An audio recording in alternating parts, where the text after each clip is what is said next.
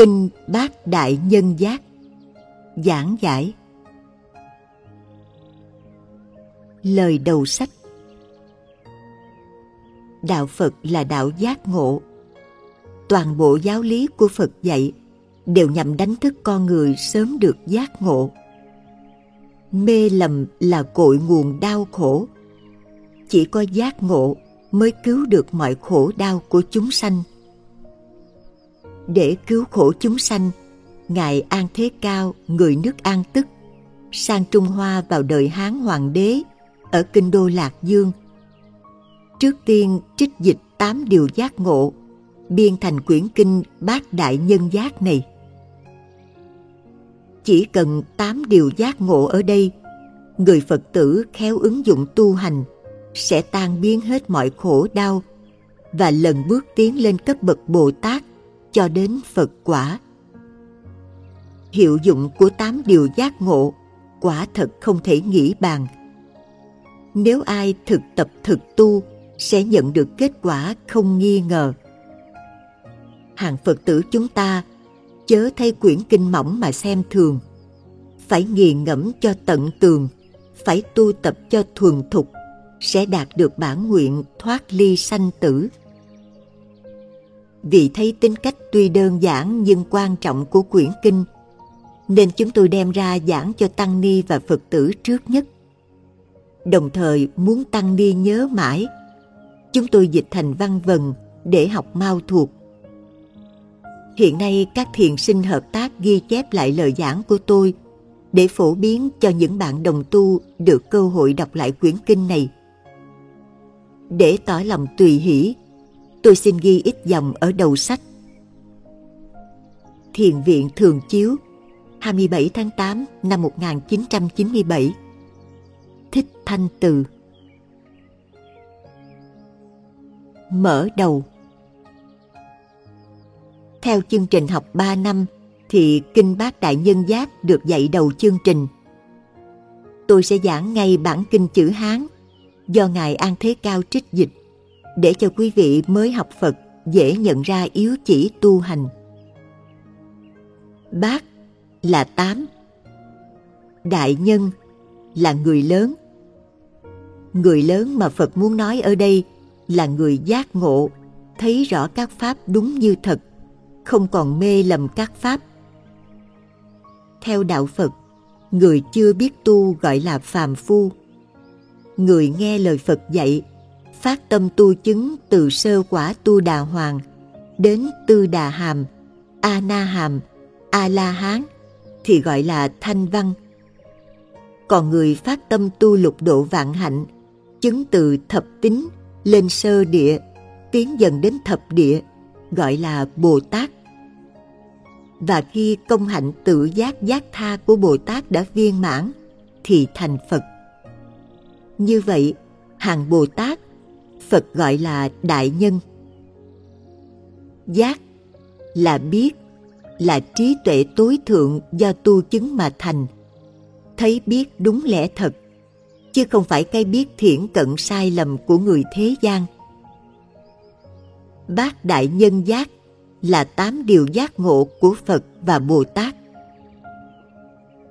Kinh Những lời giảng dạy của Phật được kết tập lại thành bộ gọi là Kinh.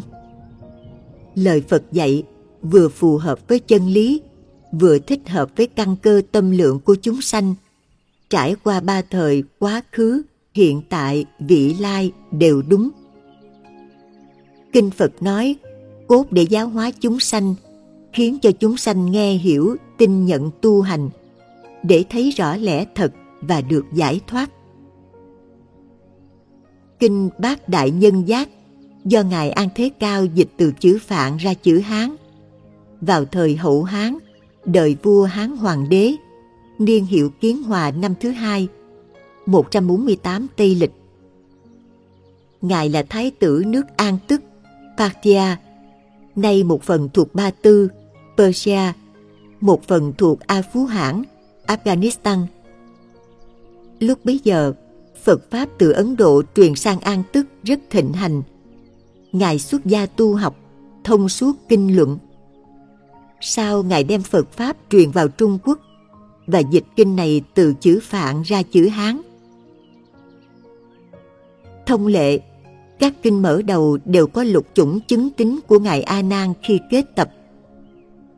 Tôi nghe như vậy, một thuở nọ, Phật ở tại. Nhưng mở đầu kinh bát đại nhân giác không có phần này là tại sao?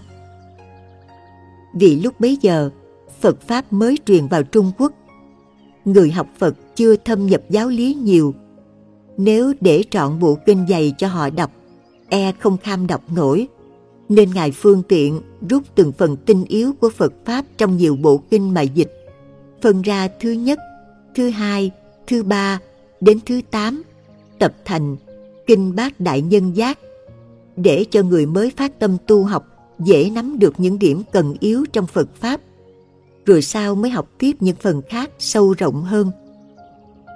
Vì lý do đó mà Kinh Bát Đại Nhân Giác không có lục chủng chứng tính của Ngài A Nan khi kết tập.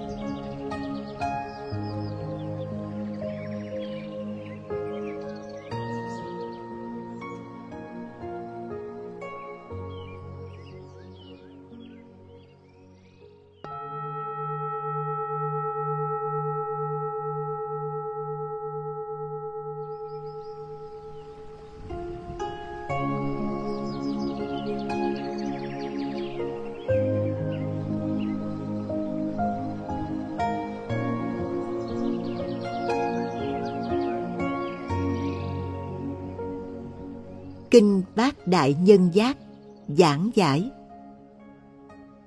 Âm. Vi Phật đệ tử, Thường ư trú dạ. Chí tâm tụng niệm, Bát Đại Nhân Giác. Dịch. Chúng ta đã là hàng Phật tử, Đêm lẫn ngày hằng giữ thọ trì. Chí thành tụng niệm nhớ ghi tám điều giác ngộ của vị đại nhân. Giảng. Ngài An Thế Cao dạy Nếu chúng ta đã là đệ tử Phật thì phải trì tụng nhớ nghĩ tám điều giác ngộ mà Phật và Bồ Tát đã dạy đã làm để bắt chước tu theo. Và sau đó chúng ta cũng sẽ được giác ngộ thành Bồ Tát, thành Phật như các ngài âm. Đệ nhất giác ngộ, thế gian vô thường, quốc độ nguy thúy, tứ đại khổ không, ngũ ấm vô ngã, sanh diệt biến dị, hư ngụy vô chủ, tâm thị ác nguyên, hình vi tội tẩu. Như thị quán sát, tiệm ly sanh tử. Dịch. Điều thứ nhất phải thường giác ngộ. Đời vô thường, quốc độ bở giòn. Khổ không tứ đại thon von. Năm ấm vô ngã, có còn chi đâu. Đổi dời sanh diệt chẳng lâu. Giả dối không chủ, lý màu khó tin. Tâm là nguồn ác xuất sanh thân hình rừng tội mà mình chẳng hay. Người nào quán sát thế này, lần hồi sanh tử sớm chày thoát ra. Giảng. Đệ nhất giác ngộ. Đức phật là bậc giác ngộ hoàn toàn. Lời dạy của ngài là những phương pháp hướng dẫn cho mọi người tu, chuyển nghiệp ác thành nghiệp thiện chuyển mê thành giác. Hiện tại chúng ta tự nhận mình là Phật tử, học Pháp của Phật, đi con đường Phật đã đi. Người thì mới học Phật, người thì học đã lâu. Vậy có ai được phần nào giác ngộ chưa? tại sao chúng ta học pháp phật tu theo phật mà phật đã giác ngộ chúng ta lại chưa giác ngộ tuy nói thế song nếu nghiệm xét lại, thì quý vị sẽ thấy mình có ít phần giác ngộ. Tôi tin chắc như vậy. Vì có học, có tu theo phật là có giác ngộ. Giác nhiều hay ít là tùy theo sự tu tỉnh của mình sâu hay cạn. Điều này mỗi người tự biết. Có nhiều người thường nghe nói, chúng sanh thì mê, phật thì giác mà không hiểu thế nào là mê và mê cái gì. Thế nào là giác và giác cái gì? Nếu chúng ta là phật tử mà không biết thế nào là mê và mê cái gì, thế nào là giác và giác cái gì, thì tu suốt kiếp cũng không biết mình tu tới đâu. Nếu hiểu thế nào là mê thì biết thế nào là giác. Nói mê, nói giác là nói theo danh từ nhà phật nói theo thế gian thì gọi là lầm. Thí dụ người thế gian mua đồ trang sức như bông tai, cà rá, làm bằng thao mạ vàng mà không biết, nên trả giá ngang với vàng thật thì gọi đó là mua lầm. Đồ giả tưởng là đồ thật. Khi biết là đồ giả thì hết lầm. Hết lầm là hết mê. Thêm một thí dụ nữa người đi đến nhà quen mà quên số nhà, hoặc quên đường nên đi lộn, không tìm được nhà mà họ muốn đến. Khi có người chỉ đúng đường đi và số nhà chính xác, thì người ấy không còn lầm lẫn nữa. Giống như người hết mê là đã tỉnh. Cũng vậy, cái giả cho là thật, đạo phật gọi là mê. Cái giả biết là giả thì gọi là giác mê và giác không xa. Vậy quý phật tử học tu theo phật, có biết cái gì là giả, cái gì là thật chưa? Thế gian vô thường, quốc độ nguy thúy. Từ lâu, chúng ta mê lầm là mê lầm cái gì? Tất cả mọi người ai cũng thấy, thân này là bền chắc, mọi cảnh vật mọi sinh hoạt hàng ngày là thật rồi đinh ninh mình sẽ sống đến bảy tám mươi tuổi hoặc một trăm tuổi vì vậy mà mãi mê lo làm ăn, lo dành dụng tiền của để được giàu có. Lo cho sự nghiệp thế gian nhiều chừng nào là tốt chừng nấy. Có của nhiều để hưởng cả đời và để lại cho con cháu được đầy đủ hơn người. Ai ai cũng đều có ý nghĩ đó, nhưng có mấy ai muốn mà được như ý. Vì vậy nên điều giác ngộ thứ nhất, Phật nói – thế gian là vô thường. Cõi đời mà chúng ta đang sống đây không lâu bền. Có đó rồi mất đó. Thí dụ, quả núi đang đứng sừng sững, bị người bắn phá, dời đá đi nơi khác, núi trở thành đất bằng. Mới ngày nào sông sâu nước chảy xiết giờ đây đã được lấp đầy phù sa trước kia chỗ này là dinh thự phố lầu nguy nga nay chỉ còn là đống gạch vụn điêu tàn hoang sơ. Xưa, chỗ kia đồng không hoang vắng, nay trở thành đô thị chợ búa lâu đài phồn thịnh sung túc, xe cộ dập dìu. Nhà kia xưa giàu có, bây giờ nghèo khổ cơ cực. Gia đình nọ, cha con chồng vợ sum vầy, giờ đây đã chia ly xa cách, hoặc chết mất đi mấy người, vân vân. Đó là cảnh vật vô thường biến đổi. Thế mà bấy lâu nay đa số chúng ta vẫn có ý niệm thế gian mãi mãi thường còn. Đó là ý niệm sai lầm của kẻ mê.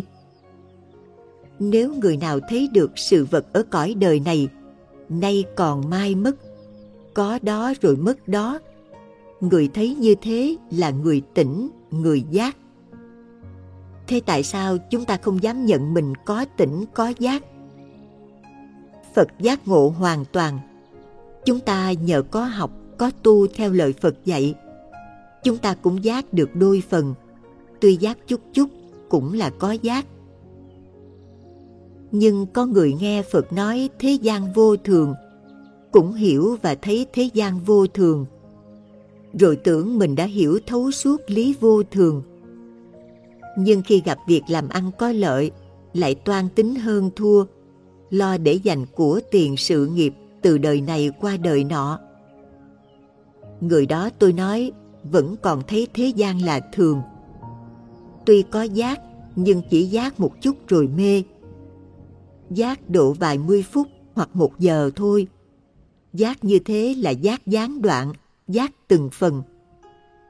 Phật và Bồ Tát thì hằng giác. Giờ nào phút nào các ngài cũng thấy biết như thế.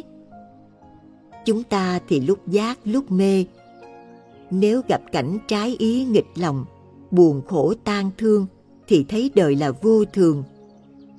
Khi gặp cảnh vừa lòng ưa thích thì quên đi, thấy là thường. Như vậy là giác gián đoạn, lúc giác lúc mê.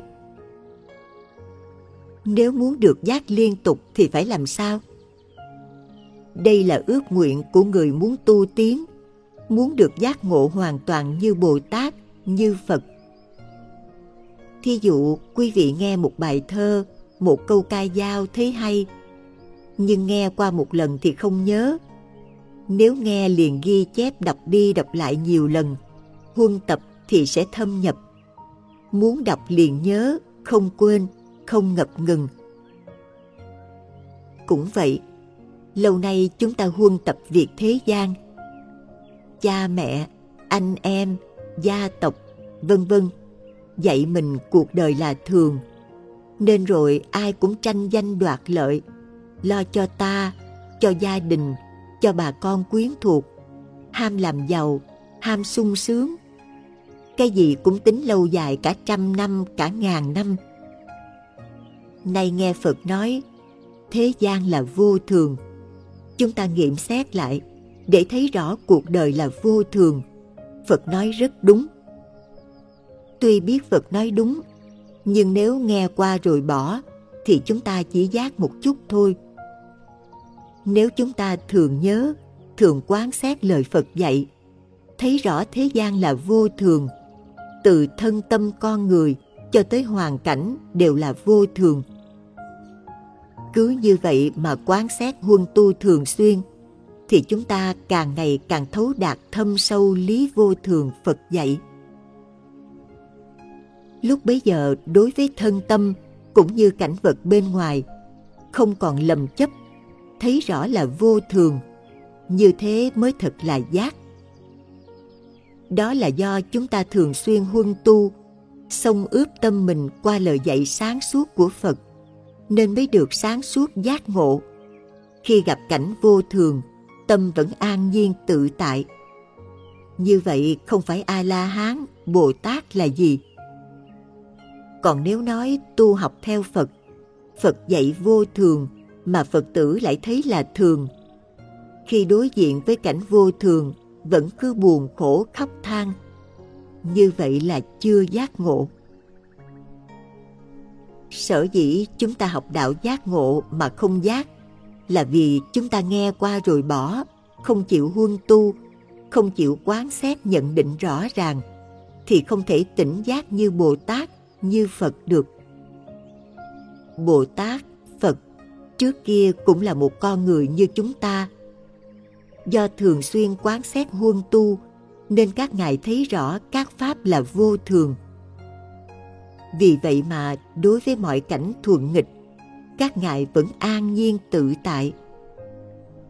Gặp danh, gặp lợi, gặp sắc, gặp tài, vân vân các ngài dững dưng không nhiễm không động vì biết nó là vô thường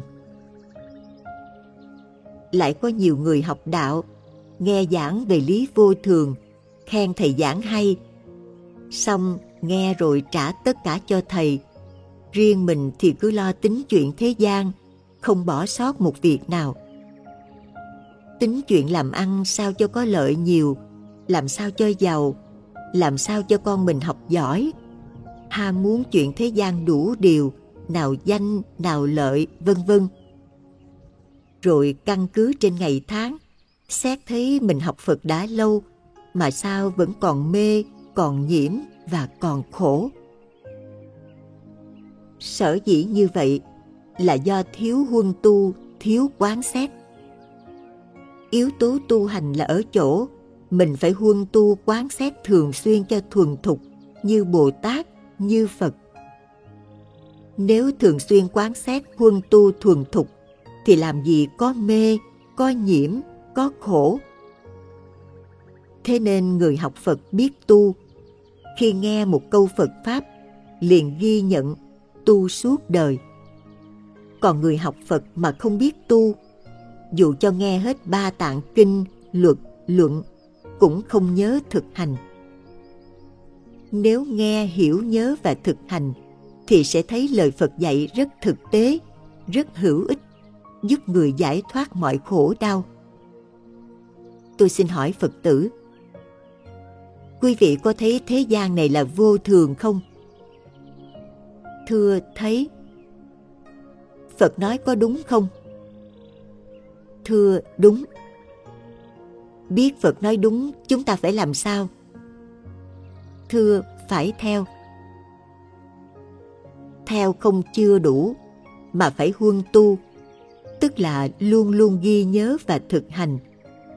Thực hành cho đến khi nào nhìn sự vật có hình tướng đều thấy là vô thường, chừng đó mới thật sự giác ngộ. Khi đã thấu suốt lý vô thường, giả sử lỡ tay rớt món đồ đắt tiền, chúng ta không buồn tiếc.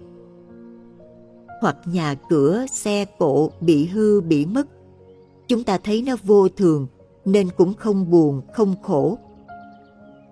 Cho đến việc thế gian hợp tan còn mất, và ngay cả thân mạng này, có già, có đau, có chết, chúng ta cũng không còn khổ đau nữa. Đó là nhờ chúng ta học Phật và biết tu nên mới hết khổ. Vì vậy nên nói đạo Phật là đạo cứu khổ.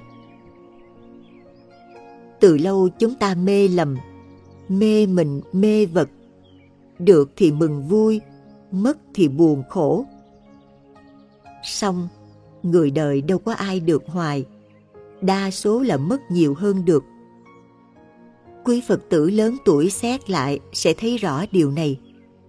Nào mất cha mẹ, mất anh em, mất thân tộc, mất bạn bè, mất đủ thứ. Rồi đây sẽ mất luôn mạng sống của mình nữa. Mọi sự đau khổ cứ dồn dập. Người thân mất, ai mà không buồn, không rơi nước mắt. Chỉ khi nào thấu đạt được lý vô thường là một lẽ thật, chừng đó mới hết buồn, hết khổ. Người thâm nhập được lý vô thường của Phật dạy gặp thuận duyên hay nghịch cảnh, biết việc gì đến là phải đến, nên an nhiên bình thản đón nhận, không loạn động bất an.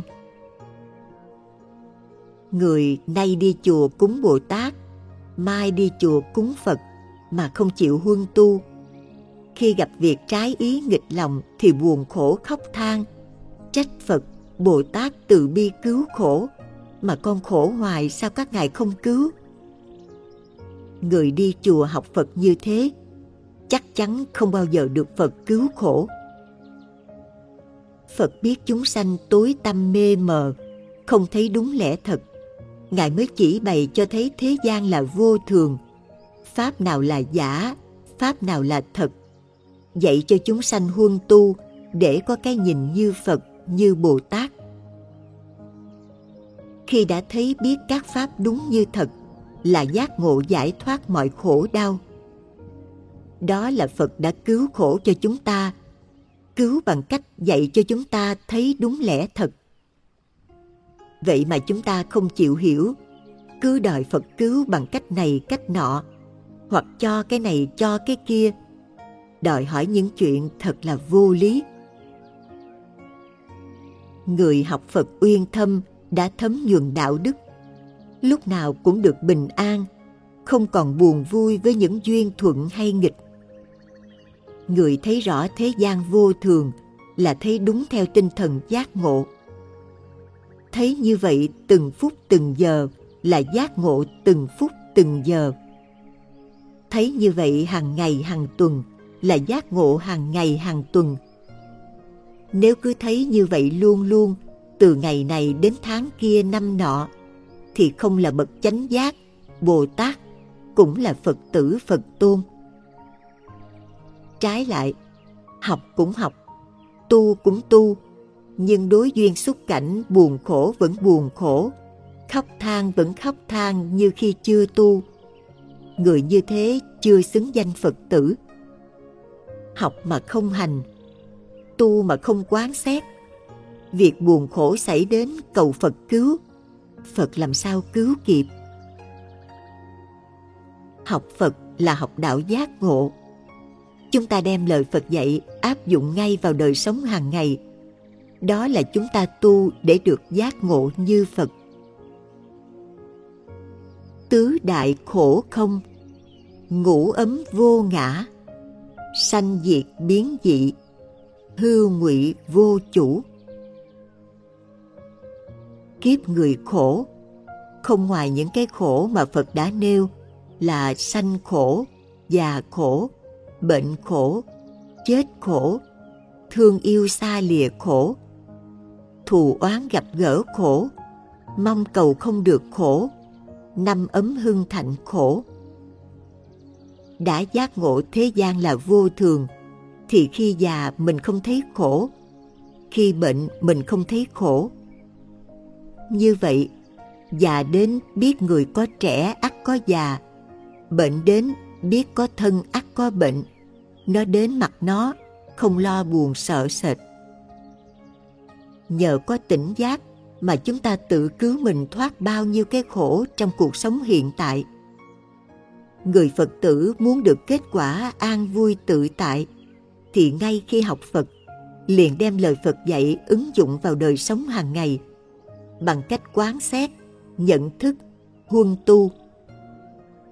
Như vậy lâu ngày, đối trước cảnh khổ mà người không tu đau khổ thống thiết, chúng ta vẫn bình thản, an nhiên, không bị chi phối. Tu như vậy, ngay trong hiện đời sẽ hết khổ chứ không phải chờ về cực lạc mới hết khổ.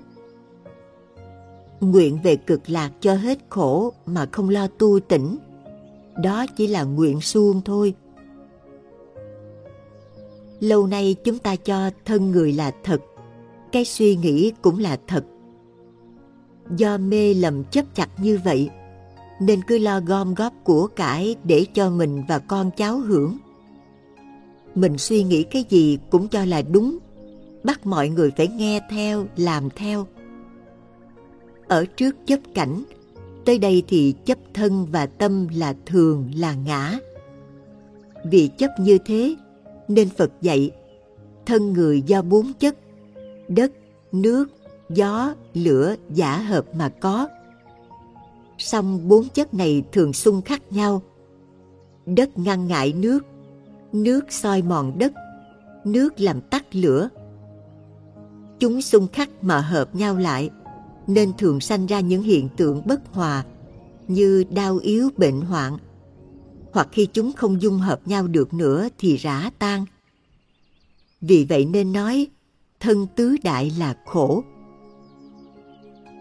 Phạm người thế gian cho là khổ, khi bụng đói cồn cào mà không được miếng ăn no dạ nhưng khi được ăn no đủ thì hết khổ hoặc khi bị rét run mà không có áo da, mền nỉ, lò sưởi làm cho ấm, đó là khổ. Nhưng khi đủ tiện nghi sưởi ấm thì hết khổ.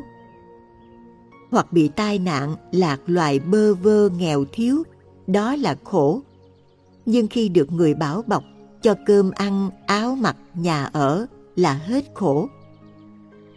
Người thế gian thấy khổ khi đói, thấy vui khi no thấy khổ khi rét buốt, thấy vui khi ấm áp, thấy khổ khi nghèo thiếu vật chất, thấy vui khi vật chất sung mãn.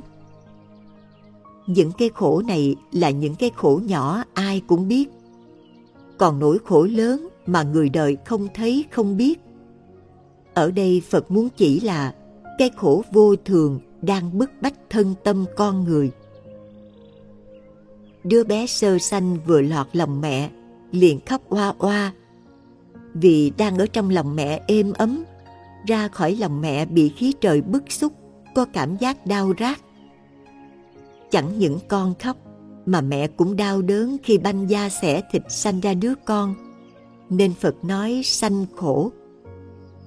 Qua bao tháng năm, đứa bé được cha mẹ nuôi dưỡng lớn khôn khi trưởng thành rồi thì dần dần già yếu, mắt mờ, tai điếc, tóc bạc, răng long, chân mỏi, gối dùng, ăn uống không ngon, đi lại khó khăn, vân vân. Đến tuổi già thường đau yếu bệnh hoạn, nay bệnh này, mai bệnh kia, thân thể nhọc nhằn đau nhức khó chịu. Khi đau chạy chữa thuốc thang mà bệnh không giảm cứ tăng hoài thì sẽ chết. Xong, trước khi chết thì tâm thần rối loạn, lo sợ hãi kinh, không biết mình sẽ đi về đâu. Môi miệng lệch méo, tay chân co giật, vân vân, vô cùng khổ sở. Lại, nơi thân này những chất cứng như da, thịt, gân, xương, tóc, răng thuộc về đất. Những chất lỏng như máu, mũ, mồ hôi, nước mắt thuộc về nước. Những vật có tính động như hơi thở vô, hơi thở ra thuộc về gió. Nhiệt độ như hơi ấm trong thân thuộc về lửa.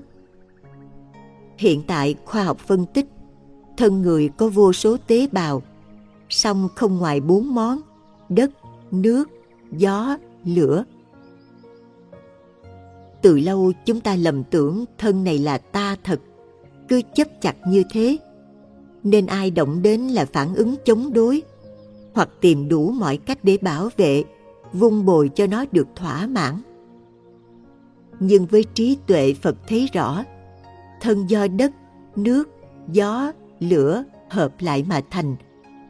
Nếu thiếu một trong bốn chất ấy, thì thân này không tồn tại khi bốn chất còn chung hợp thì mạng sống còn. Xong phải ăn cơm, uống nước, hít thở không khí, vay mượn đất, nước, gió, lửa bên ngoài để bồi bổ thay thế cho đất, nước, gió, lửa bên trong. Cả ngày, cả đời, sống bằng sự vay mượn tạm bợ như thế.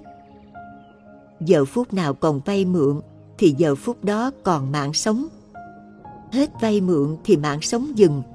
Hơi thở trả về với gió, hơi ấm trả về với lửa, máu, nước miếng, nước mắt trả về với nước. Da, thịt, gân, xương hòa nhập với đất. Tất cả đều rã tan. Chẳng còn gì gọi là thân mạng con người là ta, nên nói là không. Phàm sự vật có hình tướng đều bị vô thường chi phối, dần dần đến chỗ hoại diệt. Quý vị có ai thấy vật có hình tướng mà không hoại diệt không? Tất cả pháp hữu vi, từ người đến vạn vật, đều trải qua bốn giai đoạn. Thành, trụ, hoại, không. Nên phật nói, thế gian vô thường, tứ đại khổ không? Để cho chúng ta thấy rõ lẽ thật không còn cố chấp thân tứ đại này là thật. Không còn cố chấp cõi đời này là bền chắc trường tồn. Quý phật tử, có ai không bị vô thường chi phối không? Từ quá khứ, bao lớp người không thoát khỏi. Đời hiện tại, bao lớp người đang bị thiêu đốt. Và đời vị lai, bao lớp người cũng bị chi phối nếu chúng ta lúc nào cũng thấy biết rõ ràng như vậy, thì dù cho thân này có ra sao đi nữa, cũng không lo buồn sợ hãi. Vì biết nó không hoại sớm thì cũng hoại muộn, nên bình thản đón nhận cái chết. Trái lại, phật tử gặp cảnh vô thường đến mà còn khóc than kinh hoàng là do học mà chưa thấu suốt lời phật dạy, hoặc học mà chưa huân tu hay huân tu mà chưa thuần thục còn chấp thân là ngã nên mới khổ như thế Đến đây Phật nói, ngủ ấm vô ngã. Trong Kinh A Hàm, Phật dạy, người chấp thân tứ đại là ta, còn dễ phá trừ hơn người chấp linh hồn là ta. Đời này tin mình là chủ, khi chết rồi mình cũng trở lại làm chủ nữa. Chấp trong thân này có cái linh hồn còn hoài, đó là thần ngã. Thần ngã là chủ của thân này không bao giờ thay đổi. Đó là chấp thường theo ngoại đạo. Mê chấp như vậy rất có hại, vì cho thần ngã luôn luôn duy nhất không đổi thay thì không chịu tu, mặc tình ăn chơi, tạo các nghiệp ác, rồi sẽ chịu quả báo khổ. Phật phân tích cho thấy thân này có năm phần, gọi là năm ấm. Năm ấm luôn luôn phủ che Phật tánh có sẵn nơi mọi người. Một, sắc ấm là phần thể xác con người do bốn chất đất, nước, gió, lửa hợp thành. Hai, Thọ ấm là phần cảm giác khổ vui. Gặp cảnh thuận thì thân tâm cảm thấy thoải mái, vui thích đắm trước. Gặp cảnh nghịch thì thân tâm cảm thấy bực bội, buồn bã, sân hận. Khi vui thì nói tôi vui, khi buồn thì nói tôi buồn. Chấp cái vui, cái buồn đó là tâm ta. 3. Tưởng ấm là nhớ tưởng về chuyện quá khứ, mơ ước những chuyện tương lai, rồi chấp chặt cái nhớ tưởng đó là tâm ta. 4. Hành ấm là sự nghĩ suy tính toán phát ra hành nghiệp, rồi chấp chặt cái suy nghĩ tính toán đó là tâm ta. 5. Thức ấm là sự phân biệt cái này tốt, cái kia xấu, cái này hay, cái kia dở, vân vân, rồi chấp cái phân biệt đó là tâm ta. Như thế, chấp sắc là thân ta, chấp thọ là tâm ta, chấp tưởng là tâm ta, chấp hành là tâm ta, chấp thức là tâm ta. Chấp như vậy thì một người có năm cái ta. Một người mà có năm cái ta có hợp lý không? Sắc thân có đây rồi sẽ hoại diệt tan rã. Thọ, tưởng, hành, thức cũng là pháp sanh diệt, chợt hiện chợt mất, không thường không thật, lại mê chấp là thường, là thật, là ta. Vì vậy mà bị nó kéo đi mãi trong vòng sanh tử không dừng. Giờ đây nghe Phật nói, sắc, thọ, tưởng, hành, thức là cái không thật, không thường hằng, có đó rồi mất đó, là cái sanh diệt không thật là ta, là vô ngã. Thấy biết rõ như vậy là giác ngộ. Trong kinh Thủ Lăng Nghiêm, Phật dụ những cái sanh diệt có rồi mất là khách, vì nó đến rồi đi nên không phải là chủ.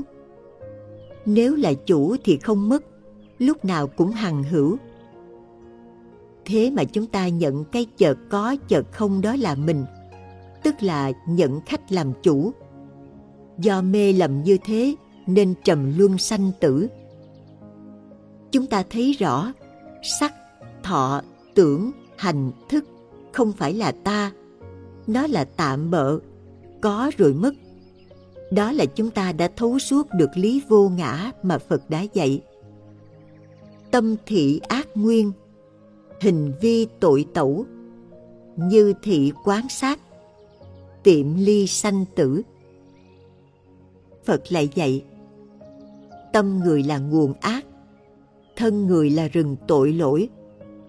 Quán sát như thế dần dần xa lìa sanh tử. Tại sao Phật nói tâm người là nguồn ác, thân người là rừng tội lỗi? Thí dụ khi tâm mình khởi nghĩ một điều gì, thì cho điều mình nghĩ là đúng, là chân lý. Nếu có ai cãi lại hay chống đối, thì tức giận mắng chửi hay đánh đập. Tất cả mọi mầm mống đấu tranh đều từ tâm mà ra. Khi đã đấu tranh là có âm mưu, có ác ý hãm hại người để thỏa mãn ý muốn của mình nên không ngần ngại gây khổ cho nhau. Như vậy, tâm rõ là nguồn cội của tội ác. Còn thân, khi muốn ăn một bữa ngon miệng thì phải mua gà vịt về cắt cổ nhổ lông để lấy thịt mà ăn. Muốn cho thân này được no ấm sung túc thì khi làm ăn với người mặc nhiên tranh giành lợi lộc về mình.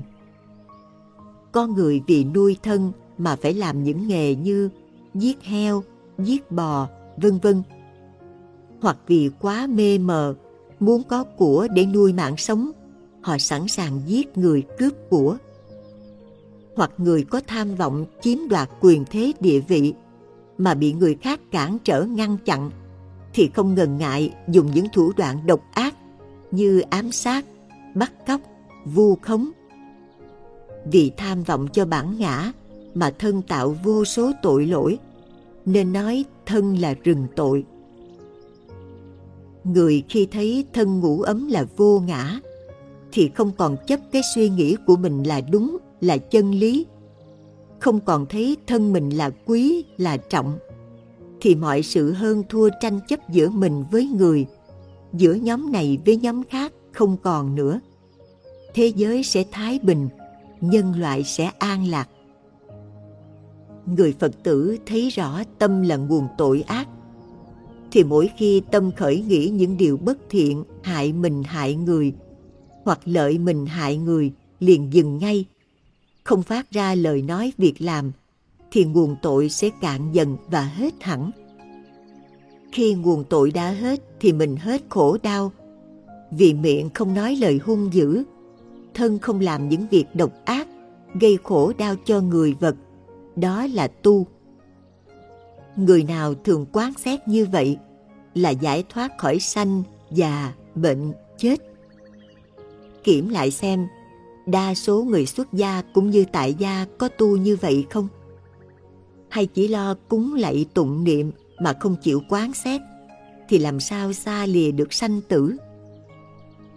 Chúng ta theo lời Phật dạy, quán xét thấy rõ tâm là nguồn ác, thân là rừng tội để chuyển hóa thân tâm luôn luôn được thuần lương đó là chúng ta đã được phật cứu khổ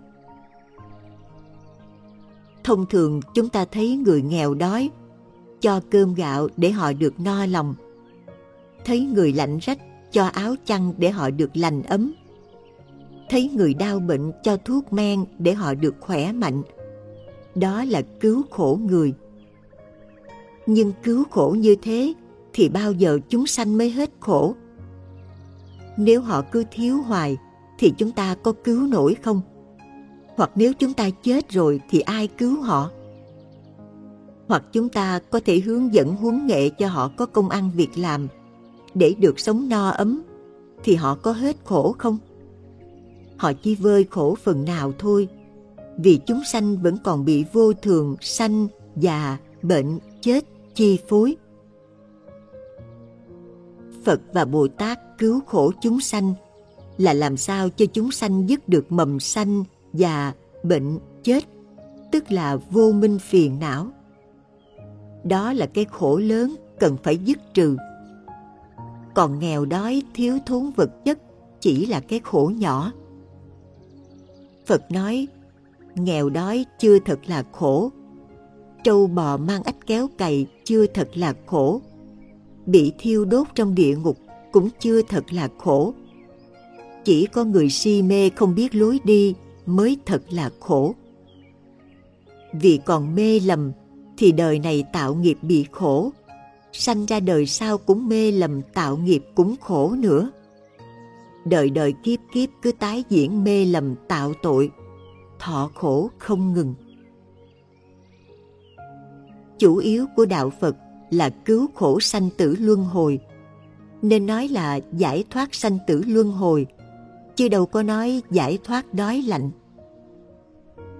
Đức Phật trước kia ở trong cảnh giàu sang quyền quý, vật chất quá đầy đủ.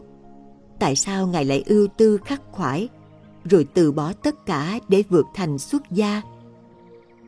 Vì Ngài thấy rõ, ngôi vua quyền thế, của cải là tạm bợ không giải quyết được vấn đề sanh tử. Chỉ có tu hành giác ngộ, thấy các pháp đúng như thật mới giải thoát được luân hồi sanh tử. Phật giác ngộ rồi, Ngài mới chỉ dạy cho chúng ta tu để được giải thoát như Ngài.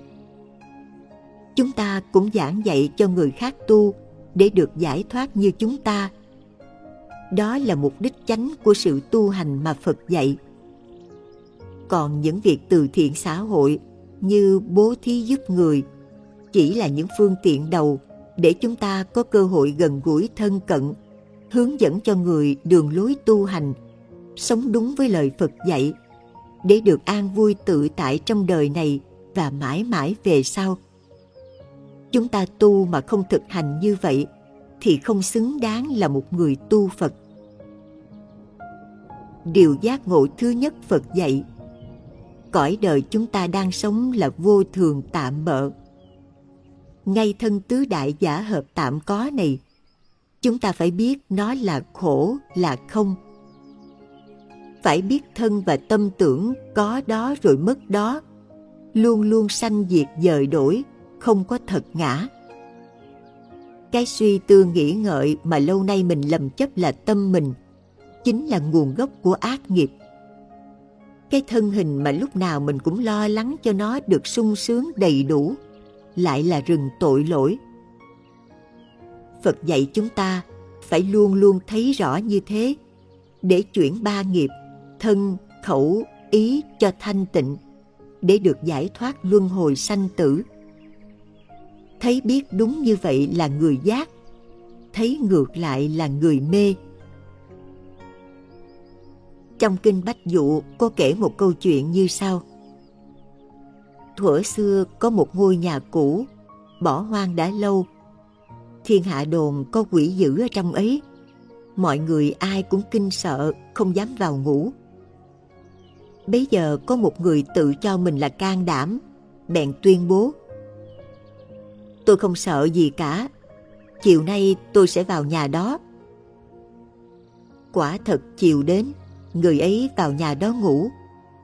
Đồng thời có một người khác cũng tự cho mình can đảm hơn người và cũng xung phong vào nhà đó ngủ. Người này đến nơi xô cửa để vào. Người đến trước tưởng là quỷ đến xô cửa, bèn rinh tấm phên ngăn ngang cửa không cho vào.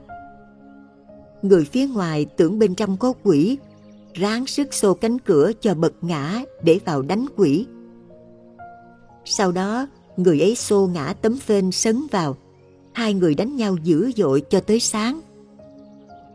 Sáng ra hai người thấy nhau rõ ràng, mới vỡ lẽ con quỷ mà mình đánh suốt đêm qua là người chứ không phải quỷ. Cuộc đánh đấm liền dừng ngang đây. Phật dụ sự lầm mê chấp trước của con người là trời tối. Vì tối tâm mê mờ không thấy đúng lẽ thật. Cái giả lầm tưởng là thật cái thật lại không khéo nhận ra, do đó mà bị nhọc nhằn khổ sở. Khi đã tỉnh giác, trí tuệ đầy đủ thấy đúng lẽ thật, không còn lầm lạc mê tối nữa, thì sẽ hết nhọc nhằn khổ sở. Kinh A Hàm Phật dạy mỗi người tu chúng ta phải thắp ngọn đuốc trí tuệ của mình lên và mồi ngọn đuốc này với chánh pháp của Phật tức là chúng ta nương tựa vào trí tuệ của Phật qua kinh, luật, luận. Chúng ta luôn ghi nhớ huân tập mãi thì trí tuệ sẽ sáng rỡ như Phật và Bồ Tát. Từ trước chúng ta mê lầm, không nghe, không thấy, không biết. Giờ đây nghe Phật dạy, luôn ghi nhớ, huân tập mãi cho thấm nhuần, thì sẽ sáng suốt, không còn lầm chấp đau khổ nữa. Như vậy quý Phật tử thấy việc tu học đâu có gì khó khăn. Chỉ cần phải hiểu cho đúng rồi thực hành từ từ. Đến khi thuần thục thì hoàn toàn giác ngộ. Nên nói Phật Pháp quý báu là vậy. Xưa, thiền sư Vạn Hạnh giác ngộ được lẽ vô thường.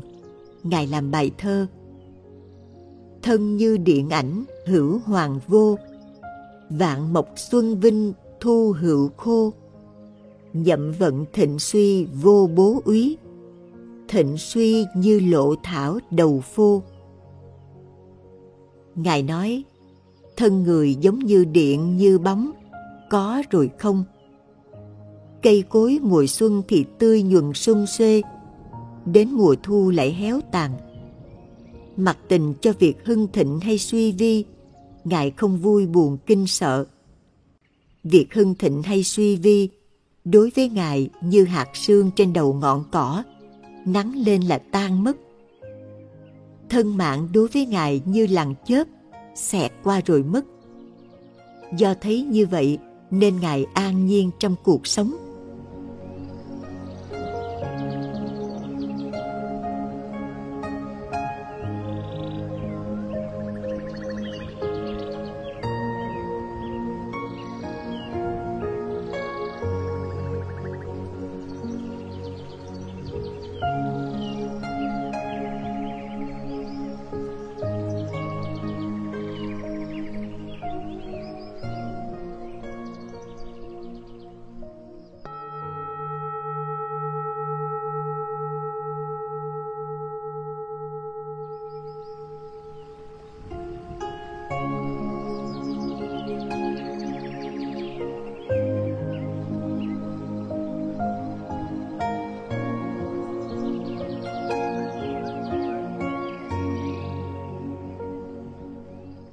Bát Đại Nhân Giác, giảng giải.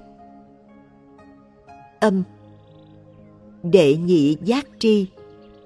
Đa dục vi khổ. Sanh tử bì lao. Tùng tham dục khởi. Thiểu dục vô vi. Thân tâm tự tại. Dịch. Điều thứ hai lại cần giác biết, Tham dục nhiều khổ thiệt thêm nhiều. Nhọc nhằn sanh tử bao nhiêu? Bởi chân tham dục mà chiêu khổ này. Bớt lòng tham dục chẳng gây. Thân tâm tự tại, vui này ai hơn? Giảng. Đệ nhị giác tri. Đa dục vi khổ. Sanh tử bì lao. Tùng tham dục khởi dục chỉ cho năm món dục ở thế gian là tài, sắc, danh, thực, thùy hay là sắc, thanh, hương, vị, xúc. Đa dục là nhiều tham muốn về ngũ dục, có nghĩa là tham muốn tiền của, đắm mê sắc đẹp, ham danh vọng, thích ăn ngon, ưa ngủ kỹ. Người thích ăn ngon, thân phải chạy ngược chạy xuôi, toan tính lo làm cho có nhiều tiền mới sắm được bữa ăn ngon theo sở thích. Như vậy thì tâm lao nhọc, thân vất vả mới được bữa ăn vừa miệng. Hoặc người đắm mê sắc đẹp, cả đời cứ đuổi theo hương sắc thì sức lực hao mòn, tiền của tiêu tán, cực nhọc lao lung không thể kể xiết.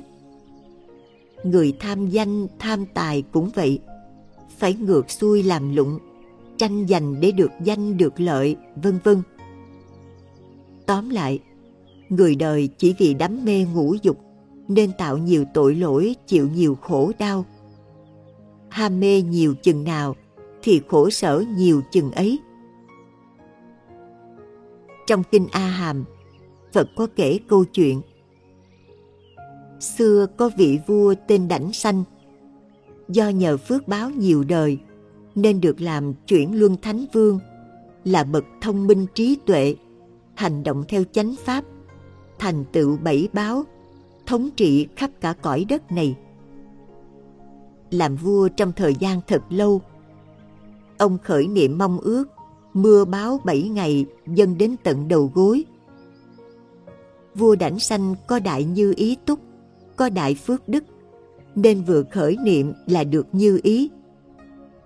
Lại một thời gian sau, vua khởi niệm muốn đến xem và thống trị châu Cù Đà Ni ở phương Tây, và vua cũng được như ý muốn.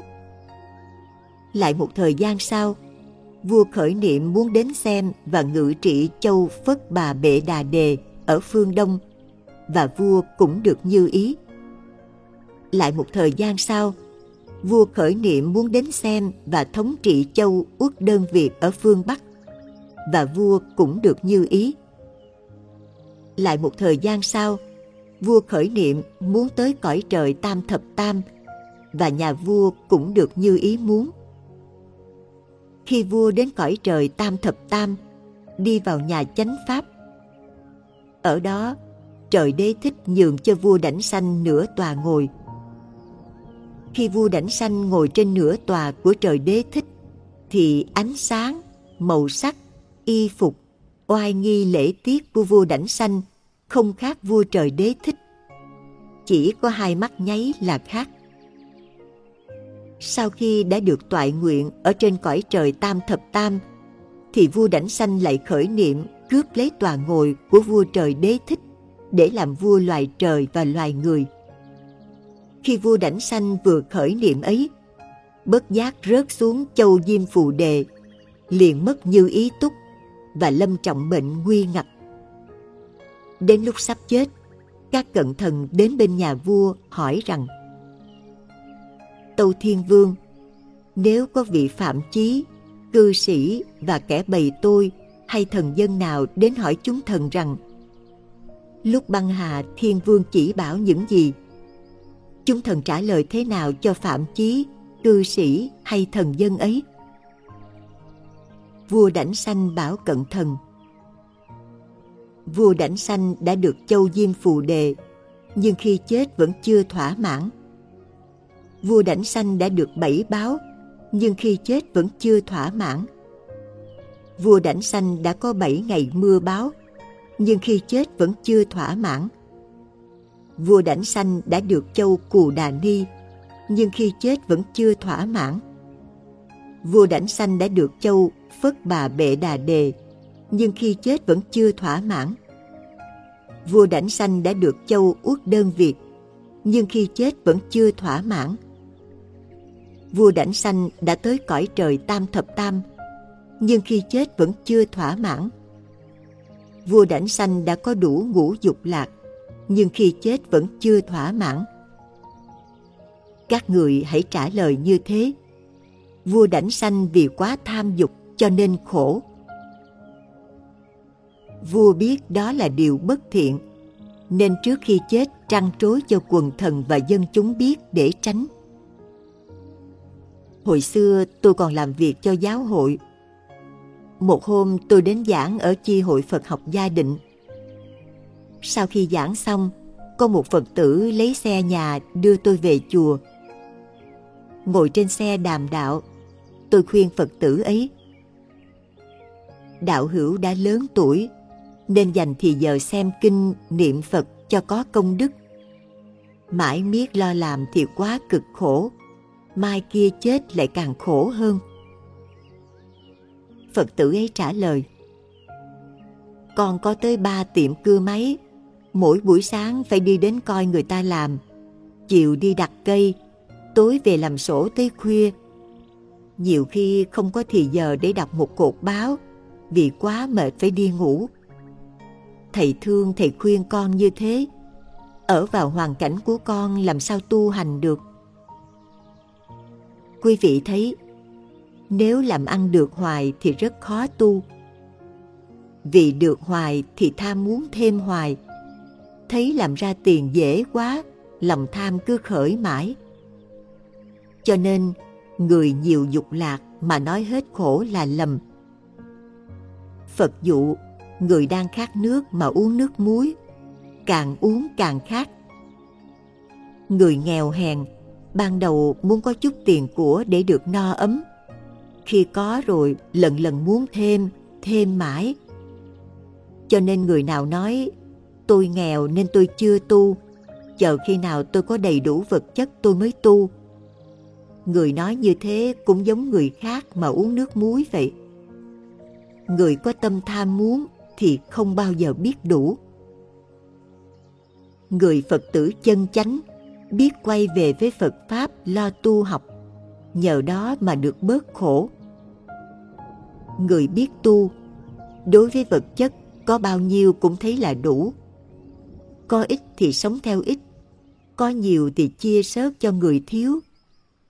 Thấy rõ vật chất là của tạm, dùng nuôi thân cho khỏe mạnh để tu tiến, chứ không lấy đó làm chánh, rồi khởi tâm mong cầu tham đắm. Nếu tâm còn dục vọng tham đắm của cải vật chất, tất nhiên là còn toan tính. Hễ còn toan tính là có mưu đồ tạo sự nghiệp.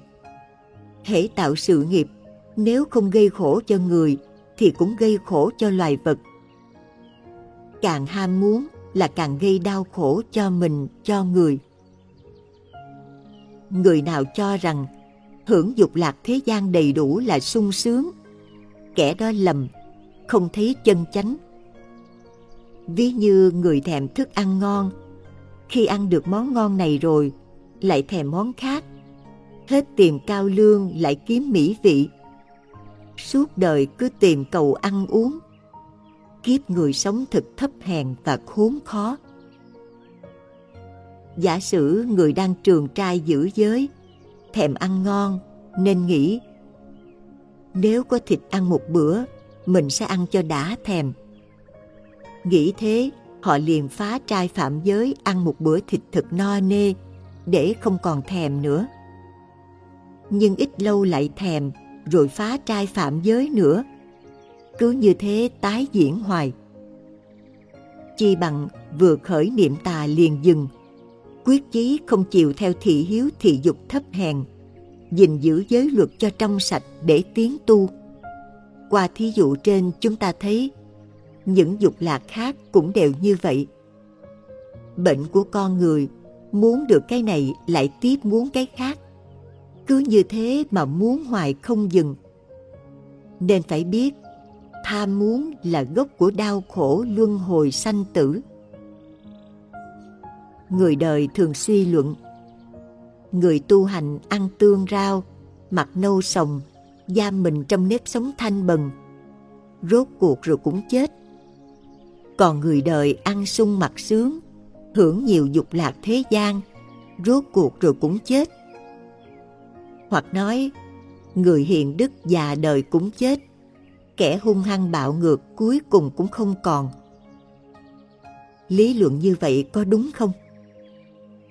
Người buông lung chạy theo ngũ dục và người không phá trai phạm giới, luôn luôn giữ gìn thân tâm thanh tịnh. Cả hai đều chết, nhưng hai cái chết khác nhau.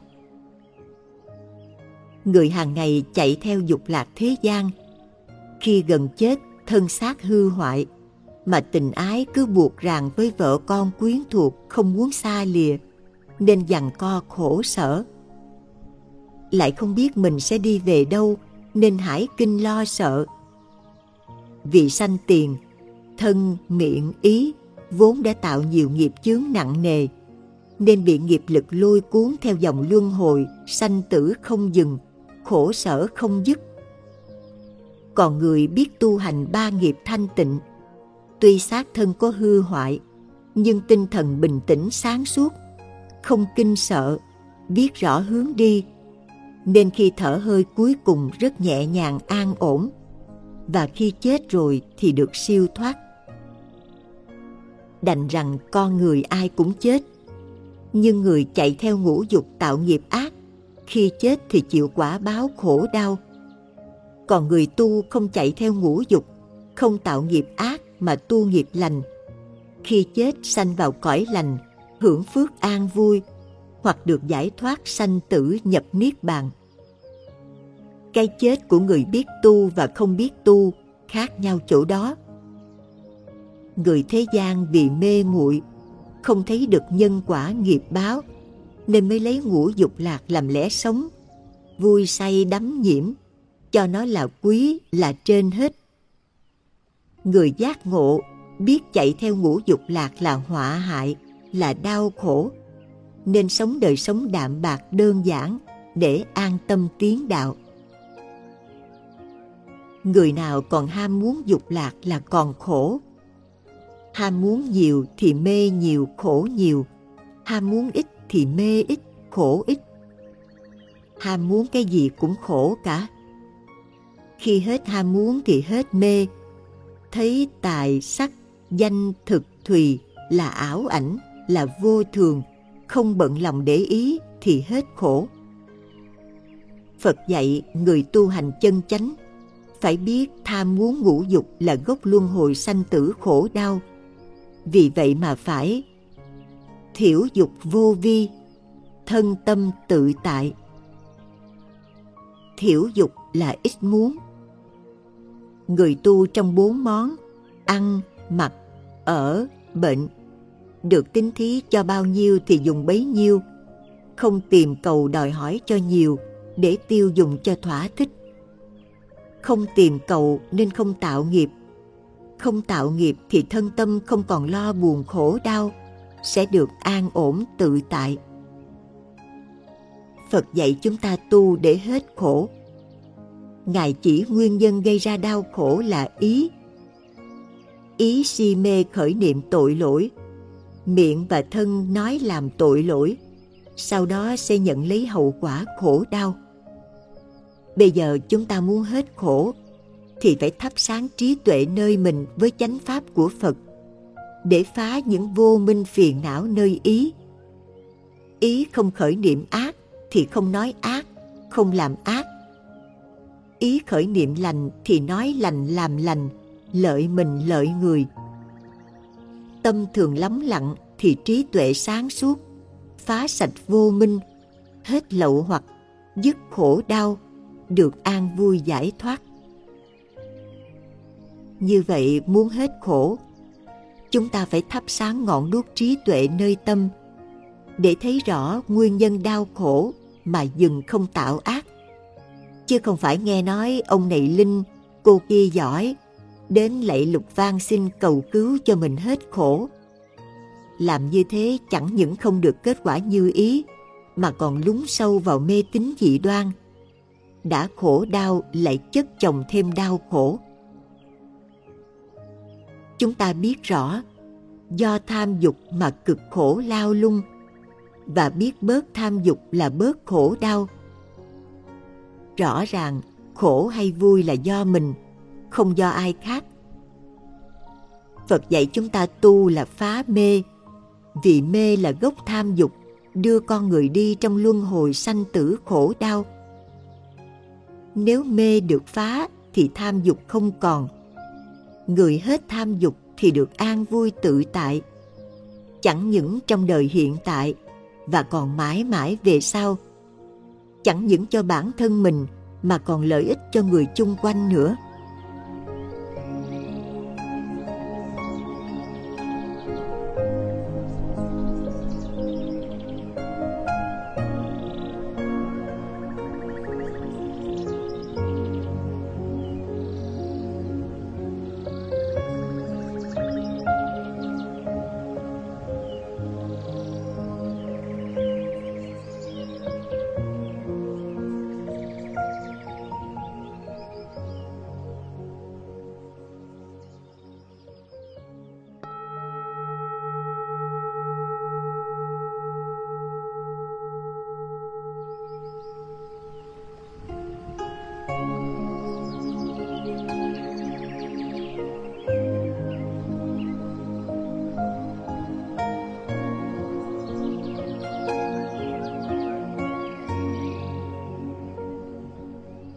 Bát Đại Nhân Giác, giảng giải.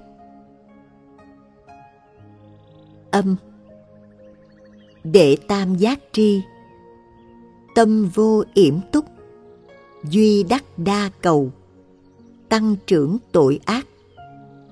Bồ Tát bất nhĩ. Thường niệm tri túc. An bần thủ đạo. Duy tuệ thị nghiệp. Dịch Điều thứ ba phải thêm giác biết. Đắm mê trần mãi miết chẳng dừng.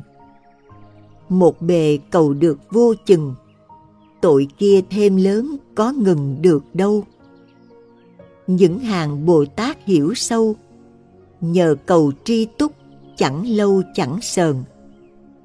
Cam nghèo giữ đạo là hơn, lầu cao trí tuệ chẳng sờn dựng lên giảng đệ tam giác tri tâm vô yểm túc, duy đắc đa cầu, tăng trưởng tội ác.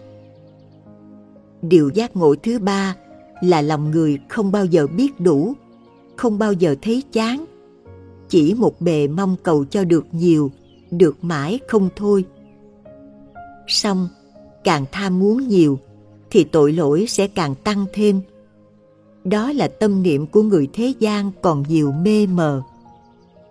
Ngược lại, Bồ Tát bất nhĩ, thường niệm tri túc, an bần thủ đạo, duy tuệ thị nghiệp.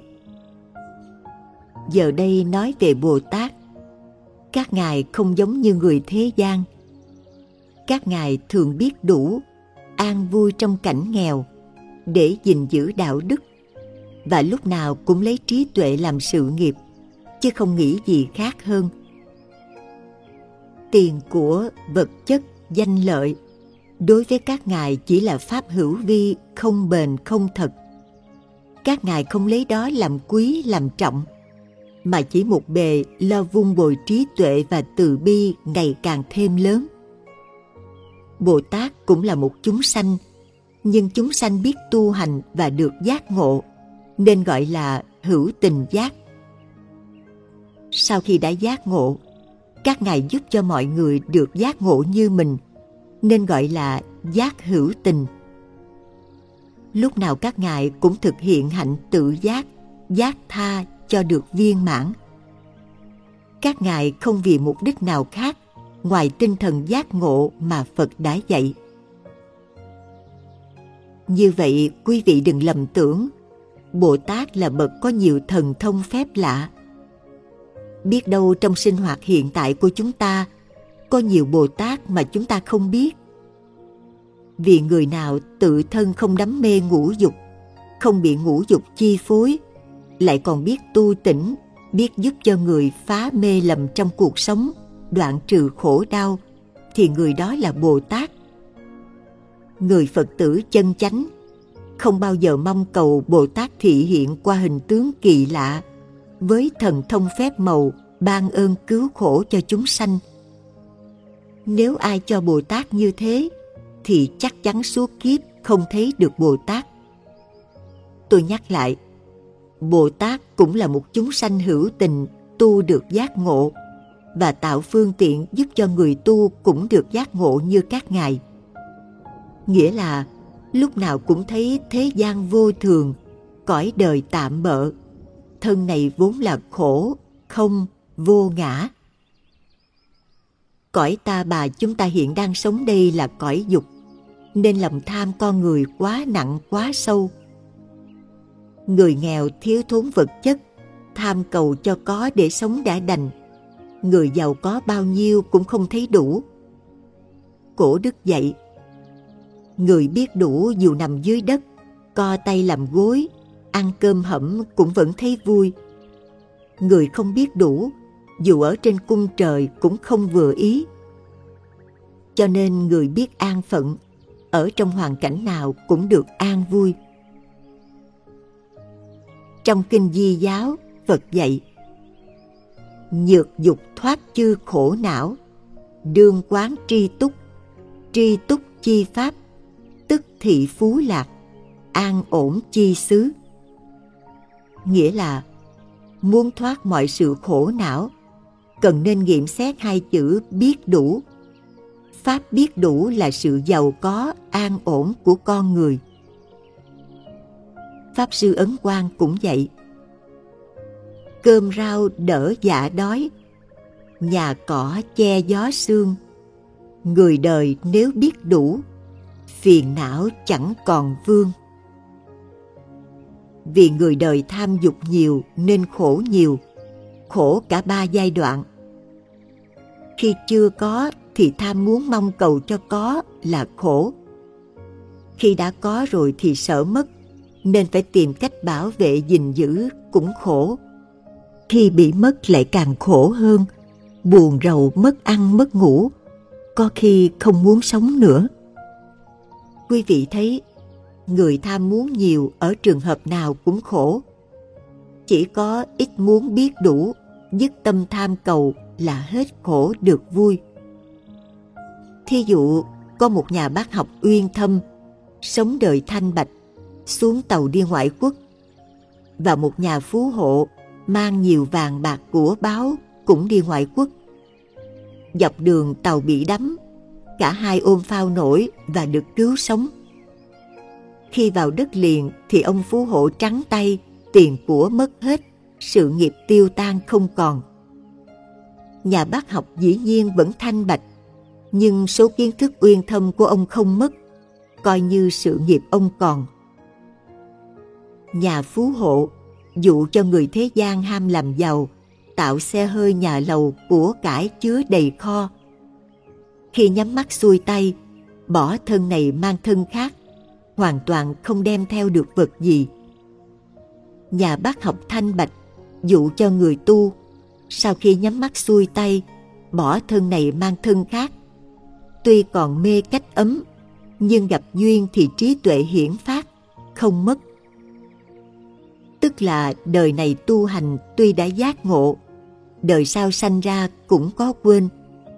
song quên một lúc, khi gặp cơ duyên nhắc lại liền tỉnh nhớ ngay.